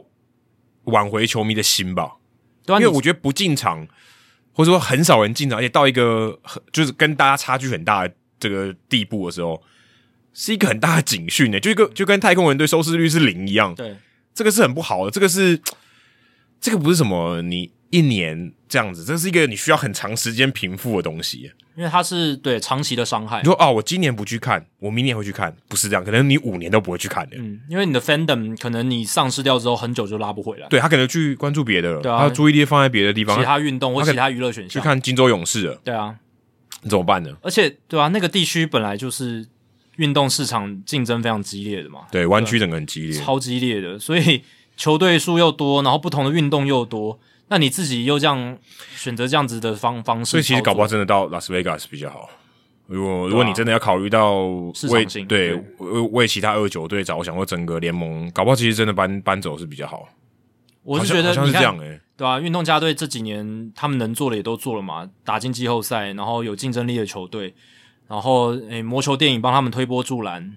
但好像就是还是没办法诶有新的球场，嗯，那新的球场一直盖不出来，那就一直烂尾嘛，就是这个旧的这个现在叫的 Ring Central Coliseum，嗯，从一九六六年到现在，然后一九六八年开始变成运动家的主场，到现在是全联盟第五老的球场，那改善不了。那我觉得最后的途径可能真的就是搬迁了，对吧、我觉得真的没有办法的话，搬迁应该是比较可以立竿见影的事情，嗯，不然如果你不然就换经营团队，不然有这个有这个你没办法逼迫他说你要把球队卖掉，这个这个做不到，就是换老，老板，然后他愿意加码投资，因为大联盟没办法直接干涉这件事情啊，除非今天他也是闹出丑闻或什么的，对啊才说哦不行，不然就是我自由，我想要对继续啊持有这支球队，你管我，对不对？对啊，除非他什么恶很恶意什么的，但是有可能其他球队老板会说话，，对会啊啦会啦，就是你你不能这样自己一个人乱搞，你这个也是我们是一个联盟嘛，所以大家有有一个共识，对至少多数是共识。当我多数说，哎、你不能这样乱搞的时候，其实他应该是会有点压力的。所以我刚刚讲嘛，他们那种就是放任这种场均观众人次很少的负面新闻发酵，某种程度上可能也是在对其他老板传出一个讯息说我这个市场我不想玩下去了。哦，对你，你们让我投票，你们投票支持我去搬迁到拉斯维加斯，因为这是老板会议通过的事情嘛，嗯，所以搞不好他们也是有这样的盘算，就是有可能，我就觉得是这想个这有可能。对想要搬，就是为了要搬迁到其他地方，绞尽脑汁这样子，那干脆直接就说球，我们不欢迎球迷进场好了，把票价调高。让我们走，不然就永远不要进场看我们，然后结果就真的没有人理他们。但说真的，打得很烂，他就是大家就不会进场。呃今年真的烂到，而且而且而且，真的奥克兰地区那个看球环境真的不好了，对啊那，附近的机能真的不好，对所以我觉得也是一个原罪啊。对他们来讲，真的是不也真的是不好经营。对，确实也是如此。那说到经营权，最近有另一支球队有这个经营权之争，就是巴尔的摩精英队。那这个问题出在了就是 Angelos 家族的兄弟党。那他们的大老板是 Peter Angelos 这个大律师，但呃 Peter 哦他已经很老了，已经九十三岁了。然后从二零一七很年长寿诶、欸很长寿啦，但是二零一七年他开始生病之后，就比较不能管理球队的事情，所以九十三九十三岁还能管理球队的事情，我真的也觉得是天才了，这什么可能？也不太可能啦，对啊，就像 Ted Lerner 也早就已经放权给下面他家族的人，就国民队那边的经营，对啊，九怎你九十岁怎么可能？这个累 死啊！对啊，但就是 Peter Angelos 他现在没办法管球队嘛，那他其实就是交给他的儿子。那这几年来一直都是 John Angelos 他的大儿子、对在管理这支球队。诶，可是现在弟弟 Louis Angelos 哦，他有意见，他弟弟 Louis 他最近就去告哥哥 John 说 John 他违反了 Peter，就是他老爸的意思啊，就是自己就掌握这个球队的主导权，没有让他 Louis 来参与经营。那他的挑战的点是说，他说他老爸 Peter 当初是说这个球队是让你们兄弟一半一半，嗯，百分之五十，百分之五十。可是呃，Louis 说，哎、我哥哥他 John 他就直接把所有球都揽走了经营权都揽走了，这样子。呃，不过在这个礼拜有一个新的发展，就是这个官司在进行了嘛，但是呃，Peter Angels 的老婆，也就是两兄弟的妈妈哦，出来说话了哦，发出一个声明，他就说哦，这一件事情呢，其实 Peter Angels 当初讲的是他把这个股股权交给他的老婆 Georgia，嗯，等于是小儿子就没你的事，，对，没你的事情。所以那时候 Georgia 也说，我在二零二零年的时候，我把这个经营权交给了 John。那那时候球球队大联盟其他球队老板也都同意，所以这件事就定下来啦、那你现在 Louis 跳出来去争这个干什么？就是这是 Georgia，就是 Peter 妈妈他的、呃老婆，然后就是两兄弟的妈妈，她说了这样子，对吧、啊所以目前看起来这个官司还在进行哦，所以不知道说最后的结果会是怎么样，但就是诶、家族经营球队发生了这个经营权的风波，比这样较难看啊，就是有点你自己家血浓于水，然后你告对方，而且这个东西还搬上新闻台面，而且讲白一点就是利益，对，就是利益啊，就是利益。就是路易斯没有赚到钱嘛， 对不对对？啊对对，他收到的钱比较少，或者是可能是他爸要分财产的时候，嗯，他没有得到很多的对利益。啊，或是或甚至是说，John 他可能想要卖球队。哦如果对如果接下来我要卖球队啊，你你谈判跟别人谈判，你要卖嘛，对不对？要有买买方嘛，那我能不能参与？我能不能分一点？这也是很，我觉得也很正常啊，对就有点像遗，不能讲遗产，Peter 还还活着，但是他的这个资产他会分想要分一点，对对可是可能当时就没有瞧好，嗯，就是诶，到底是明文规定是谁是是谁，或是因为我看鲁伊斯他也不在球团的这个经营里面嘛，对他不是对，他来就等于来闹，他不是什么 COO，对不对？或者什么其他可能跟棒球事务没关，但他有是有经营层管理阶层的，那也没有，他就好像是一个律师，对他们家族都是律师，对，可是嘖就突然插进来，但我觉得也合理，因为他是、嗯他可能就是他他老爸的嘛，对啊，那那我想说我也要分一分一杯我我羹，家族的事业嘛，可是把这东西搬到台面上说我要分一杯羹的时候，其实就变得有点难看，对，而且这几年他也没有参与经营，都是 John 在经营，然后 John 现在挂的也是 CEO，对就是执行长的位置，但就是他们家的，他们家的，对，就是因他为们因家为的一般 CEO 是领薪水的，对啊，对啊，对啊。对，那其实 John 就是就是 CEO 兼老板啊，对你可以这样看。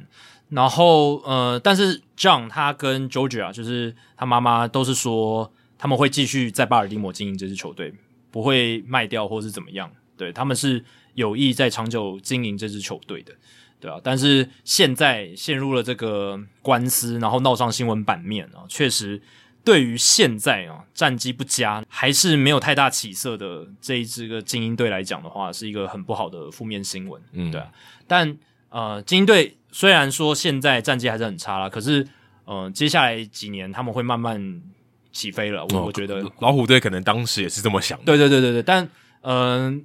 我是对于精英队的精英团队比较有一点信心因，为因为因为精英是有翅膀的，老虎没有。对起飞的话，精英也是比较快一点，他们本来就有长翅膀，不需要喝那个什么补能量饮对料。能量饮料。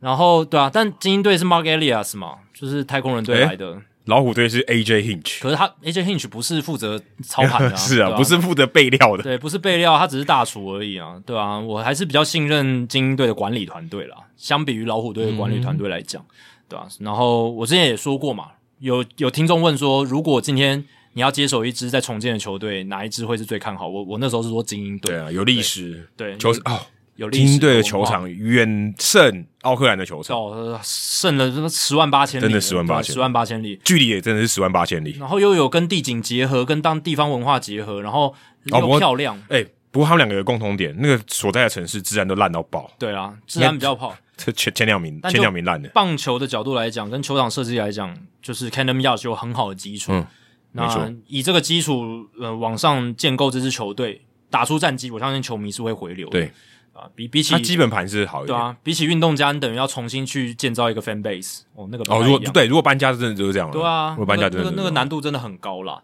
那也希望这个精英队的球队精英权之争啊，可以赶快画下句点啦，不然哦哦，可是这个东西我们也管不到嘛，对不对？管不到啊，管不到。但这个就是呃，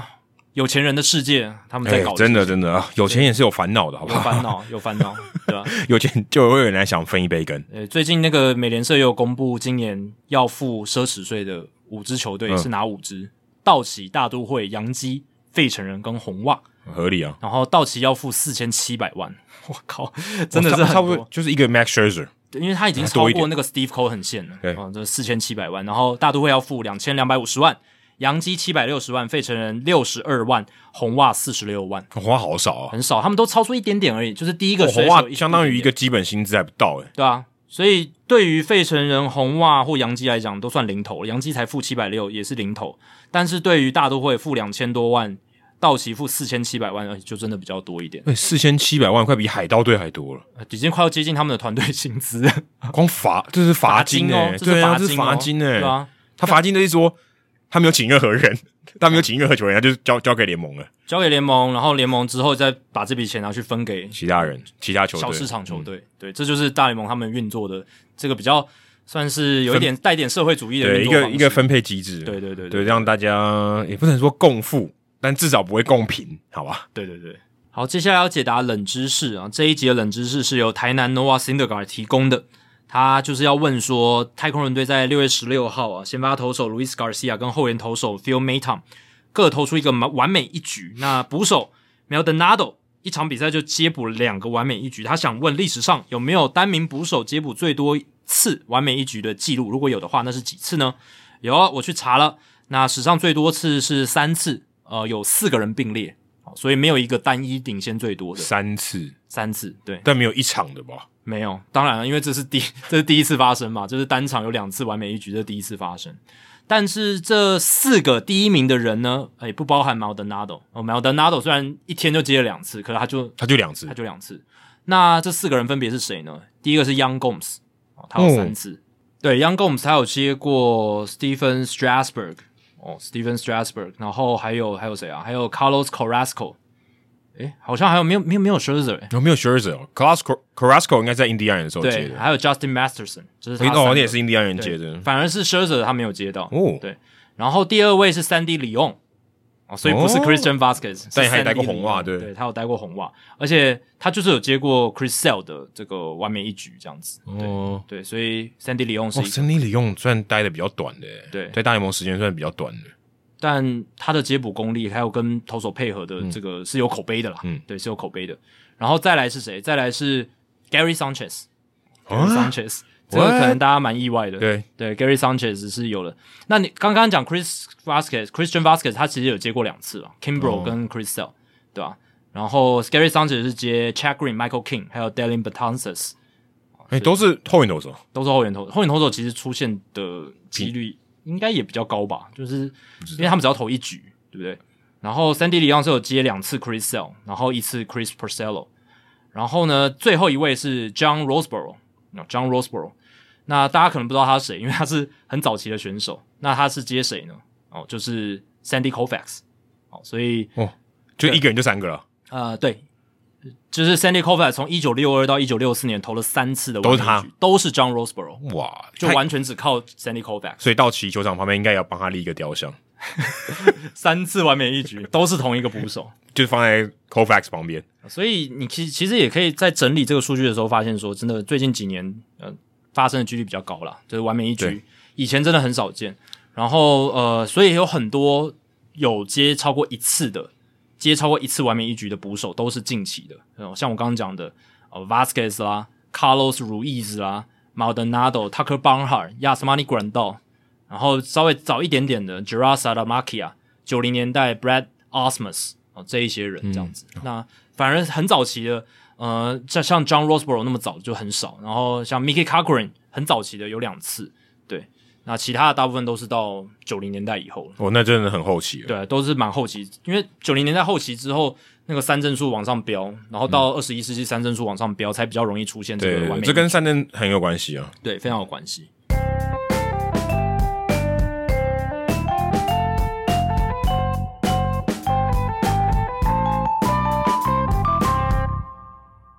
好，接下来进行本周的人物我来讲单元啊，但这个礼拜不是人物来讲啊、呃要哎要虽然插入一下，也算人我来讲、欸，哦，所以算是、嗯、好数我爱读跟人我来讲是一个都 hybrid 的单元，就是一个两两个结合在一起的单对元。啊，这个好书哦是老王卖瓜，但他的确也是跟人有关嘛也。是讲人物，对啊，讲的是我们的腊八哥哦，因为在我们录音的隔一天，今天录音是六月二十号嘛，嗯，明天六月二十一号啊、哦这一本我帮呃腊八哥腊八哥口述我帮他撰写的书自传啊、哦不能输的比赛，重新站上生命打击区的潘宗伟哦，这个副标不是我取的啦，但这个主标是我。我我我命名的这样不能输的比赛，所以之前呃大概花了四个月啊、哦把腊八哥这本自传给写出来，那也很感谢腊八哥啊、哦，愿意算授权给我来帮他写这个自传，因为可能对他来讲写书压力比较大哦，那我就帮他写这样。那其实当时会写这本书，主要是因为我们我做了另外一个节目《跑步不要听》，那那个时候有访问辣爸哥，那时候他刚算比较稳定一点，病情比较稳定一点，在在家里休养的时候，访问他一些内容，然后听得蛮感动的。那时候奎哥就建议说，哎、其实。呃，这些抗癌的这个过程啊，这些内容是可以写成书的啊，可以让更多人可以知道这件事情。所以那时候就讨论这件事。那后来奎哥想说，哎、呃，如果要写的话，奎哥可以一起加入，所以奎哥就找我，然后想说可以跟大把哥做一个访，呃，做一些访问，然后开始写。不过到最后因故的关系，所以后来变成就我一个人在写了。那呃，在写这本书的时候，大概去竹北拉把哥的家里面，大概访问个七应该有七八次吧，就搭高铁去，每次大概就访问差不多跟我们一集 podcast 的时间差不多，大概三个小时、四个小时，就在那边两个人在那聊天，然后把这些东西呃整理成逐字稿，然后再开始再去编排这些内容，这样。那也有去访问台大癌症医学中心的主治医师田丰明，还有他们的专科护理师，都有去做一些访问，然后去了解说，呃，拉瓦哥在抗癌这段期间的一些过程。但这本书里面也不是只有抗癌啦，其实等于是拉瓦哥的一个自传嘛，嗯，所以等于从他小时候开始就一直写写写写到呃，他今年回到主播台这段过程。后来在他这个已经出院以后，他又到嘉义去播这个春训比赛，我有跟着去。然后他四月四号，呃，在新庄第一场这个例行赛转播的时候，我也有去。那这个故事就到这边为止啊，所以之后发生的事情就没有在书里面写了。那呃，我来分享一下我自己写这本书的一些心得啊。虽然其他节目还没有访问嘛，但至少我可以在这边先跟大家分享一下。那我之前在二零一三年的时候，因为这个看职业运动学英文这个粉丝团，有跟我几个朋友啊，上次有以乐嘛，有来来跟我们节目访问的，还有 Jacky 认识的喜文，还有 James 啊、j a c k y 都都见过面。对，那我们有出了一本这个看 MLB、NBA 学英语，那那个已经是将近九年前的事情了，那时候粉丝团刚成立。那那个时候写的是工具书，比较不一样。那后来呃，《不完美的坠落》这一本翻译书，Roy Hardy 的传记是一本翻译书，对，所以真的老实来说，要自己写一本书，这也是第一次嗯，啊、因为翻译书跟自己写一本书还是不太一样。差很大了，差很大。那我是觉得压力蛮大的，因为我翻译过一本书，我觉得这本应该比翻译还更难，嗯，因为要自己去编排，然后自己去想。然后我觉得最大的关键是因为它不是我的故事，嗯，它不是我的故事，我对我并不知道真的实际的情况怎么样，但是我要假装我是他，好像我是一个演员一样，我把这故事呃呈现出来。嗯那这个其实是真的蛮难的。那我就把自己的这种做法，有点像我在驻美实习，我有时候会写一些啊、呃像张玉成啊，像林子伟，还有江绍庆的一个算专栏，嗯就讲一段他的故事，然后那故事可能代表了一些他在旅美的期间的一些表现，他怎么样去克服困难哦。像玉成跟子伟他们后来都有上大联盟嘛，这段过程其实也不是那么一路平顺的。那把这些东西写出来，可大概也就是三四千个字吧，可是还不到一本书的这个这个量嘛。嗯，所以其实要写一本书，大概要可能五万六万字以上，其实是蛮困难的。对我来讲，因为毕竟也不是我的故事，所以花了很多时间去了解腊八哥。那我在写这本书的时候，我常常有一个感觉，就是我好像在玩那个游电动游戏，然后我要开地图，因为对于腊八哥的人生，我大概就是只知道球场上嘛，对还有后来比较多的是转播的那些内容，所以我跟他生命有有共同经历过的，可能就是一些转播，但我的资历远不如他，但至少有一些可能比较可以可以可以共通的地方，比较可以了解的地方。那其他小时候的背景啊，打球的环境啊，这个我是完全不知道，嗯，我也没有参与过任何这种跟他类似的经验，所以对，所以这对我来讲是一个非常非常陌生的一个。我或许我可以从别人的故事知道一些，可是我真的要跟他有共鸣，其实是很困难的。对，你要跳到他的脑袋里面探索他的回忆啊，这有点像是《哈利波特》他们里面不是有那种就是可以用那个魔杖把你的记忆拉出来那种感觉。哦可如果你有那个魔杖的话，诶没有应该很很好用。我只有 Photoshop 里面那个选取魔对杖了。，或者是也很像你刚刚讲游戏嘛，就是有一个很经典的游戏叫《世纪帝国》。那《世纪帝国》它是一个算是战略游戏嗯嘛，然后你一开始的时候，黑暗时代，你就是你只探索了你村民有去过的地方，对对，然后它地图整个都是黑的，那你要靠你的村民还有你的士兵去探索那个地图的各个角落，那你有点就像是被丢到了。大把哥的脑袋里面，然后你就是整个都是一开始都是一片漆黑，你要慢慢自己去探索，就开那个地图，对，派你的那个斥候，派你的那个斥候 scout，然后去去探索这样子，有点像这样子的所以感觉。所以真的我觉得蛮困难的。对啊因为我对辣爸哥，我我认识他其实没有很久，对啊大概就是我们开始做节目以后开对始啊，的，对啊，所以大概也就五年吧。对啊，对啊，而且比较密集，可能是最近两三年吧，就是一对，而开且始对啊，而且我们没有有非常常往来，对对所以其实对这个对嗯是有点困难。我并不是他的生活圈里面的人，所以这对我来讲是一个蛮大的考验。但我就呃硬着头皮做了， 我没有因为没有做过嘛，对总是要有第一次。那其实我后来觉得这个整个过程也蛮像他一个抗癌的经验啊。嗯，虽然这个强度差很多，他是面对一个更未知的敌人，那我也是面对一个我没有经历过的挑战。那我自己有一个双关语啦，因为辣爸哥他抗癌要要化疗嘛，那我跟辣爸哥也是要找化疗，嗯啊，对不对？不然我们聊不起双来，关语对不对对，那他这个抗癌的过程中，最重要的是要移植嘛，对移植的过程是什么？是书写嘛？嗯，那我也是要书写，对哦只是我是打字的啊，有我蛮是多文字可以对应。我是书写，我是 writing 啊，对对要打字的，其实也是蛮像的，就是一个过程。那对我来讲是很陌生，那最后也完成了，虽然这个字数没有很多，大概不到六万字，哦、所以这本书大概两百多页吧，嗯编、排算比较松一点。嗯嗯，但是也是也、不能说呕心沥血，但也花了我蛮多时间。而且我必须说，就像你刚才讲说，好像在辣爸哥的脑袋里面开一个地图，然后我去探索。嗯，然后我也蛮像一个演员要去揣摩这个角色，因为因为我毕竟他是自传嘛，所以要用比较像辣爸哥的角度或辣爸哥的语气去去写这本书。那我觉得还甚至有一点心情还有点低落。哦，因为大瓦哥故事有时候是比较黑暗一点，那你会想要揣摩那个心情，或者说你在写的时候，你也会因为这些故事觉得有点难过，或是心情不是很好，所以整个过程其实我是觉得蛮煎熬的。然后虽然这个写书完成以后是觉得还蛮开心的，可是整个过程我就觉得蛮煎熬的，因为毕竟嗯是一个没有做过的事情，然后呃负担有点重，我也不想让辣爸哥失望，所以我还记得我当时有点遇到一些困难，有点瓶颈。我太多这个去访问拉瓦哥的资料，可是我就好像那个地图，我不知道我要怎么知道一个路线，你知道吗？嗯，我知道可能有几个点，可是我不知道怎么安排路线，我然要后去组织，对，我要去怎么组织，然后可能有一个要有一个方法啊，一个方法，对然后我就去找纹身大叔问，因为纹身大叔之前帮曹景辉写嘛，对，我想，哎、你有没有什么经验可以跟我分享？我怎么样做比较有效率？我怎么样去探索这个地图哦，可以更顺利一点？然哦后至少说我尽可能把这个地图都探索过对。当然不可能全部嘛，因为大宝哥也不可能所有事情都跟我讲。那毕竟还是要一个探索的这个过程，所以其实还蛮难的。那整个访问的这个内容大概有三十多个小时的这个音档，其实整理起来也是很辛苦。最后啊、哦大概就是这样了。而且整个抗癌的过程呢、哦，其实它中间，例如说有败血症啊，有化疗啊，然后有急性排斥啊，什么一堆的哦。其实我一开始真的搞不太定诶、欸我听你访问哦，这个我时序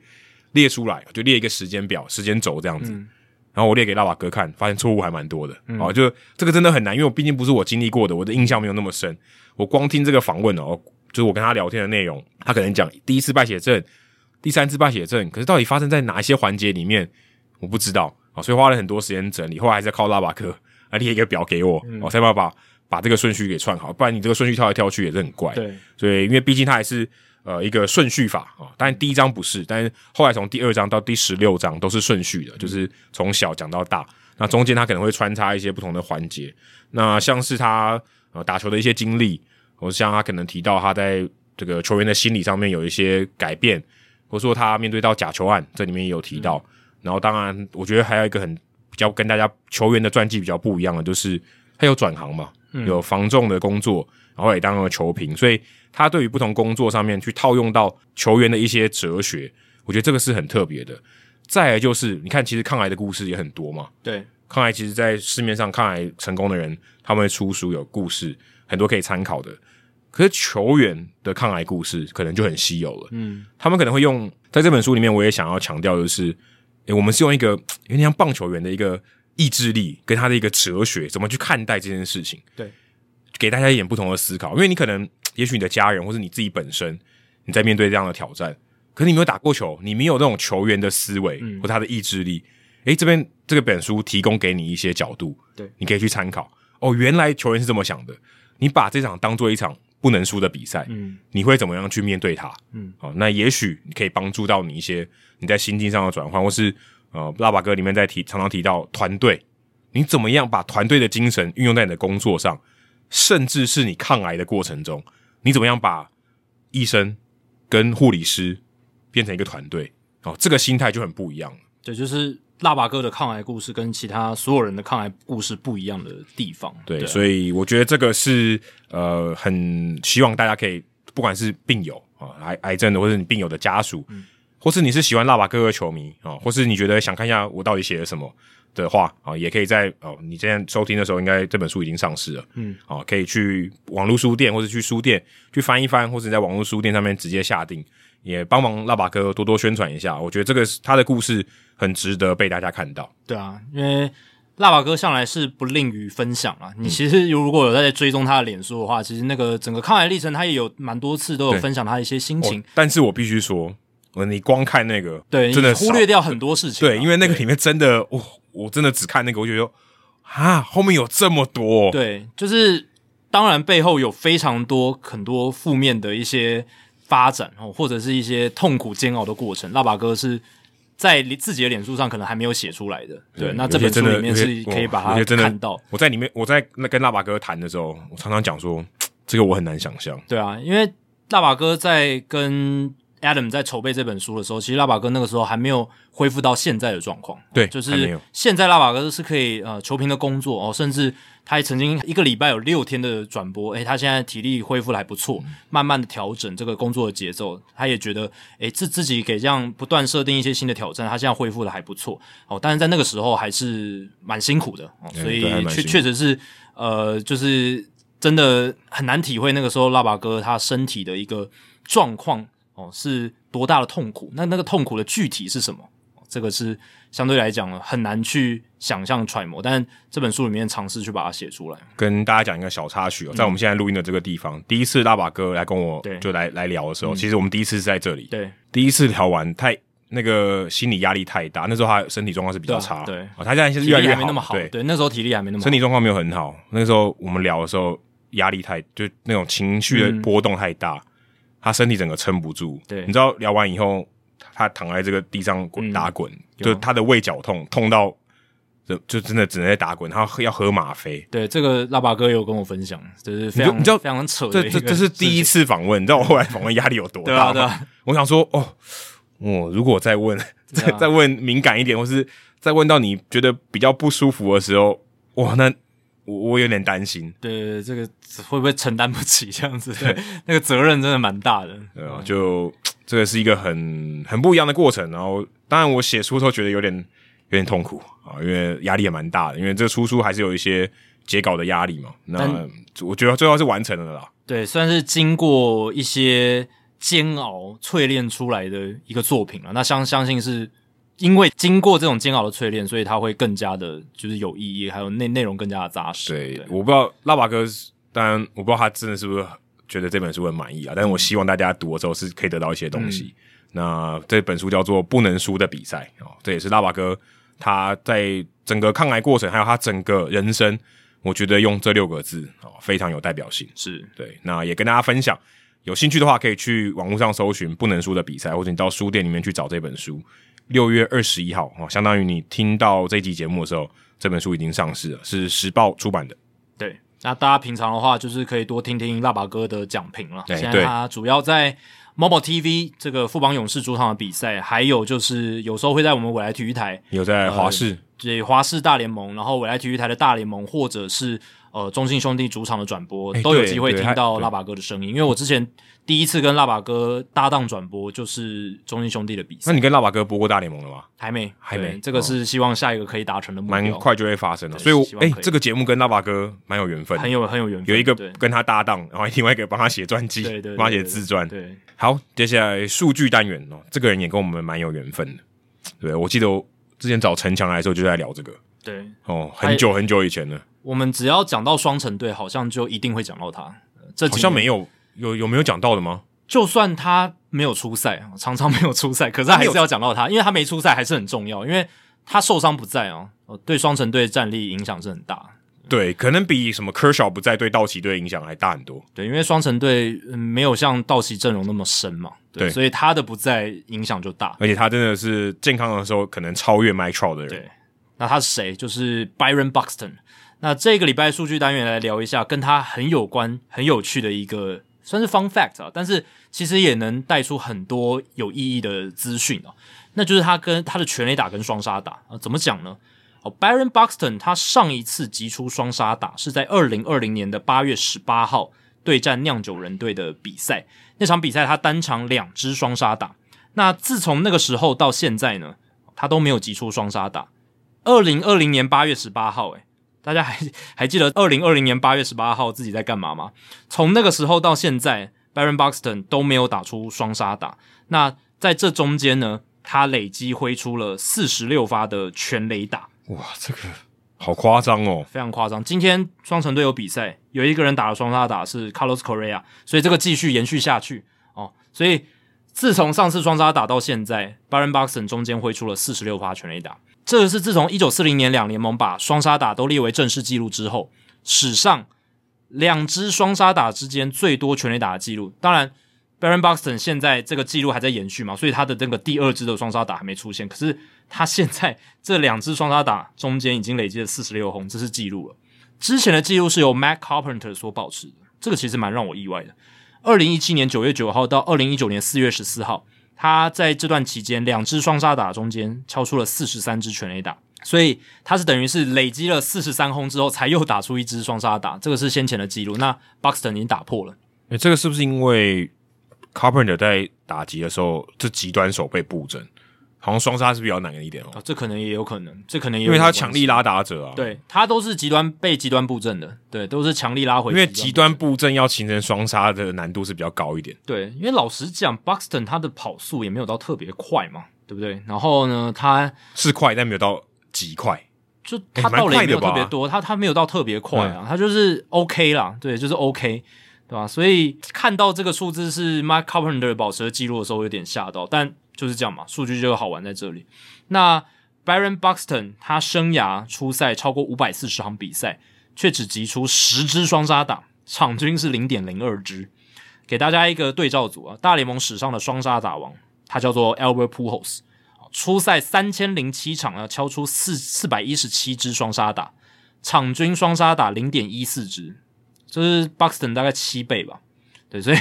所以呃，当然 Pujols 他生涯年轻的时候没有那么多双杀打了，是到生涯中后段累积的非常多，因为他已经没有速度了，然后天使队那个时候还一直让他打第四棒，嗯，所以累积了非常多的双杀打。但因是为前面的人会上垒，因前面为有双人杀打上还不能自己对完成，一定要有上垒者嘛，对吧、如果没有上垒者，你也没办法双杀。所以，呃，这大给给大家一个脉络啦，就是 Albert Pujols 他的双杀频率大概是这他样好像一年可以二十几次双杀哦，有那么多吗？就是十几次，差不多吧。如果看一下他的数据的话，一年二十几支有啊，他有四次当过联盟的双杀打王，哦生涯四合百理一合十理七合支理，史上最多。 那 Buxton 现在这个记录还在进行当中，来看他距离下一次他打出双杀打的时候，他还会累积多少支全垒打，有可能设立一个 Buxton 障碍。他的双杀打比保送还难出现哦，难出现多了，哎、对，嗯，多了，他五五五百四十多场才十支双杀打、哎，哦哦，不过有一个很大原因，他可能都打第一棒，第一棒不会双杀打，啊，对，Carpenter 那个双杀打比较少，也是因为他他打常打第一一棒棒，嗯对，这也第是一一个第一因棒素至少第一局上来你，一定不会有双杀的机因会，为你是那个垒上没人，对所以你至少呃五分之一那场比赛可能你五个打席，有有有一次你至少不满足那个条件，对。那 Buxton 他之所以不容易打出双杀打，主要就是因为他速度快嘛，这是第一个。呃，他自二零一五年到现在，平均每秒三十点五英尺的跑垒极速是第二快的，就是 Statcast 有追踪这个数据以来第二快，仅次于 Tim Locastro 的每秒三十点八英尺。再来就是他的打击形态，Buxton 他是非球型打者，生涯非球率百分之二十七，同期大联盟的平均是二十二点七 percent，哦，所以是多了将近五个百分点。他的滚地球率百分之三十四点九，也比同期联盟平均百分之四十三点六低了非常非常多。嗯，所以他大部分呢、啊，真的都是飞球跟平飞球，很难打出双杀打，很难打出滚地球。再来就是 Buxton，他 power 很强啊，出棒形态属于不太畏惧被三振，全力挥击型，所以非常善打全垒打。生涯的纯长打率 ISO 就是 isolated power，雷打数减掉一垒安打数，再除以打数的这个数据是点二二八，其实你就把长打率减掉打击率就可以了。就是长打垒包减掉一垒安打，然后再除以打数，就是这个数字点二二八，跟他同期的大联盟平均相比是高出非常多。同期是大联盟平均是一乘六五点一六五哦，所以他是点二二八。然后 Buxton 生涯三振率百分之二十八点五，保送率百分之六点二哦，所以就他整体的球员特色来看，完全符合形成这个呃双杀打跟全垒打记录的种种条件啊，就是完美的一个 perfect 的人选。而且我觉得最有趣的是，他跟他的队友 Luis Arias 正好是在光谱两个极端的打者，然后刚好都在同一队，嗯，这个是我觉得很有趣的。那 Luis Arias 就是把我刚才讲关于 Boston 的特色全部都相反啊，就是 Arias。对，而且一个手外野，一个手内野。对，Arias 他怎样？就是击球率很高，然后长打很少，然后跑得蛮慢的，跑得蛮慢的，就是跟速速度你跟 Boston 比，就是真的慢很多啊。嗯当然，他也不是那种真的慢到底，就是像 David Ortiz 那种或 Albert p o r s 那种，可是就是差很多啦，对吧、啊？然后一个内野手，一个外野手。但是有趣的是，其实他们都是好的打者。Boston 他的 OPS 生涯是点七七五，然后呢 a r a z 生涯的 OPS 点七九七，诶，其实差不多。可是你看他们数据的样态 a r a z 生涯打击率三乘二二，上垒率三乘八八，长打率点四一零，Boston 打击率点二四七，上垒率点三零一。三乘零一的上垒率而已，哦、比我比我印象中的低很多，对，低很多。然后长打率是高达点四七四，所以就是一个是靠打击率跟上垒率、嗯，然后另一个就是只靠长打率哦，在支撑它的一个数据这样子。那再来看其他的部分哦，像是这个 ISO 就是纯长打率，路易斯 R 生涯的 ISO 是点零八七哦，不到一成啊。嗯、那 Buxton 是点二二八，快接近三倍，呃，两倍多了，等于就是都靠一连打了，对啊。 RS 然后 Baseball Reference 上面有个数据叫 Power Speed Number，这个是 Bill James 数据大师他自己发明的，就是它其实就是全垒打跟盗垒的调和平均数了，啊就是看说呃你的 Power 跟 Speed，就是你 Power Speed 的结合多不多这样子。嗯、然后呢，Buxton 他生涯这个数据是七十九点六，然后 Arias 是七点二，哦，就没有速度也没有全垒打，对对，速度跟 Power 呃就是 Power Speed 都很少。然后呢，Buxton 是超级高。哦所以这就看出两者的差异。然后呢，生涯就是 a r i a 的三振率就是百分之八点九，保送率百分之九点六，Buxton 生涯三振率百分之二十八点五，然后保送率百分之六点二。 所以就是，尤其是三振率啊，差的最明显。 a r i a 呃的保送率比我预比我印象中还低耶、欸，九点六，其实已哦经蛮高了，已经蛮高。可是我觉得他好像可以更高哎、欸。对，但是他就有点像。那个 Tony Green 嘛，还还是蛮蛮、嗯、喜欢把球打进场内的。是，然后那个平均一支全垒打需要多少个打数？哦，Arias 需要一百一十八点六个，哇、wow、哦，Buxton 只要二十点二个， 哦，这个差了五倍有余啊，六倍，快六倍了，对，啊真的差很多，对啊。然后这个飞球出墙率就是全垒打除以飞球，Arias 是百分之一点八，就是平均每一百个飞球只有一点八个飞球会变成全垒打，嗯。 Buxton 是十三点九啊！我刚刚讲 Javier Baez 更高了，哦，对啊，二十几，对啊，就是基本上打到有五分之一就会出去，只要打到是飞球，这 Joey Gallo 一定也非常高，这个数字，他们只要是打到球是飞球，哦，常常就是飞出墙， 对，但 Arias 就不是这样子的选手啊，所以你可以看到，呃，这是两者球员真的是形态差非常多，可是，诶、欸，他们的整体的成绩其实是也蛮蛮类似的哦，就是平均下来讲的话，然后还有一点就是 Arias 他的。就是他的平飞球率百分之三十，那对比 Buxton 百分之二十四，所以 a r i a s 他为什么打击率会那么高？就是因为他 能够把球打平、打强，嗯，然后常常形成安打，所以击球不只是力道强而已。我们刚刚讲嘛，巴尔为什么打那么烂？他虽然还是有强击球，可是他常常打滚地，常常打那种 pop up，就传不出去。对，或者内野冲天炮。那你如果能像 RIS 把球打成平飞球，你知道你自己没有什么 power，你就是把球打平打强，然嗯后打点，就是你靠打击技巧、反方向的攻击找洞钻，诶、你还是可以成为一个很好的打者。只是现在这个嗯棒球的环境，要成为像 RIS 这样的打者，难度哦是比较高的。难怪铃木一朗要去跟他握手。铃木一朗最近有跟他握，双城队好像跟水手队交战嘛。嗯，铃木一朗还说他最欣赏现在球员是 R，对对对，他他有讲这件事，对啊，他就跟他握手，特别去跟他握手，我去跟他致意一下这个，也是蛮特别的。对啊，所以 RIS 是受到这个明星大前辈的肯定。对，很特，算很现在以现在的角度来讲，算有点另类的打折。好，以上就是《h i t 大联盟》第两百七十四集的全部内容。如果大家喜欢我们的节目的话，请记得千万不要推荐给你的朋友，因为这样做的话，你很快就变成朋友里面最懂大联盟的那个人啦。你的朋友没有听到《h i t 大联盟》大联盟的知识，就会越来越跟不上你。假如你有任何棒球相关的问题，我们的听众信箱也欢迎你随时来信。你可以在我们的节目叙述还有我们的官网 h i t mlb.com 上面找到。还有别忘记到 Apple Podcast 还有 Spotify 给我们五星评价，还有留言回馈，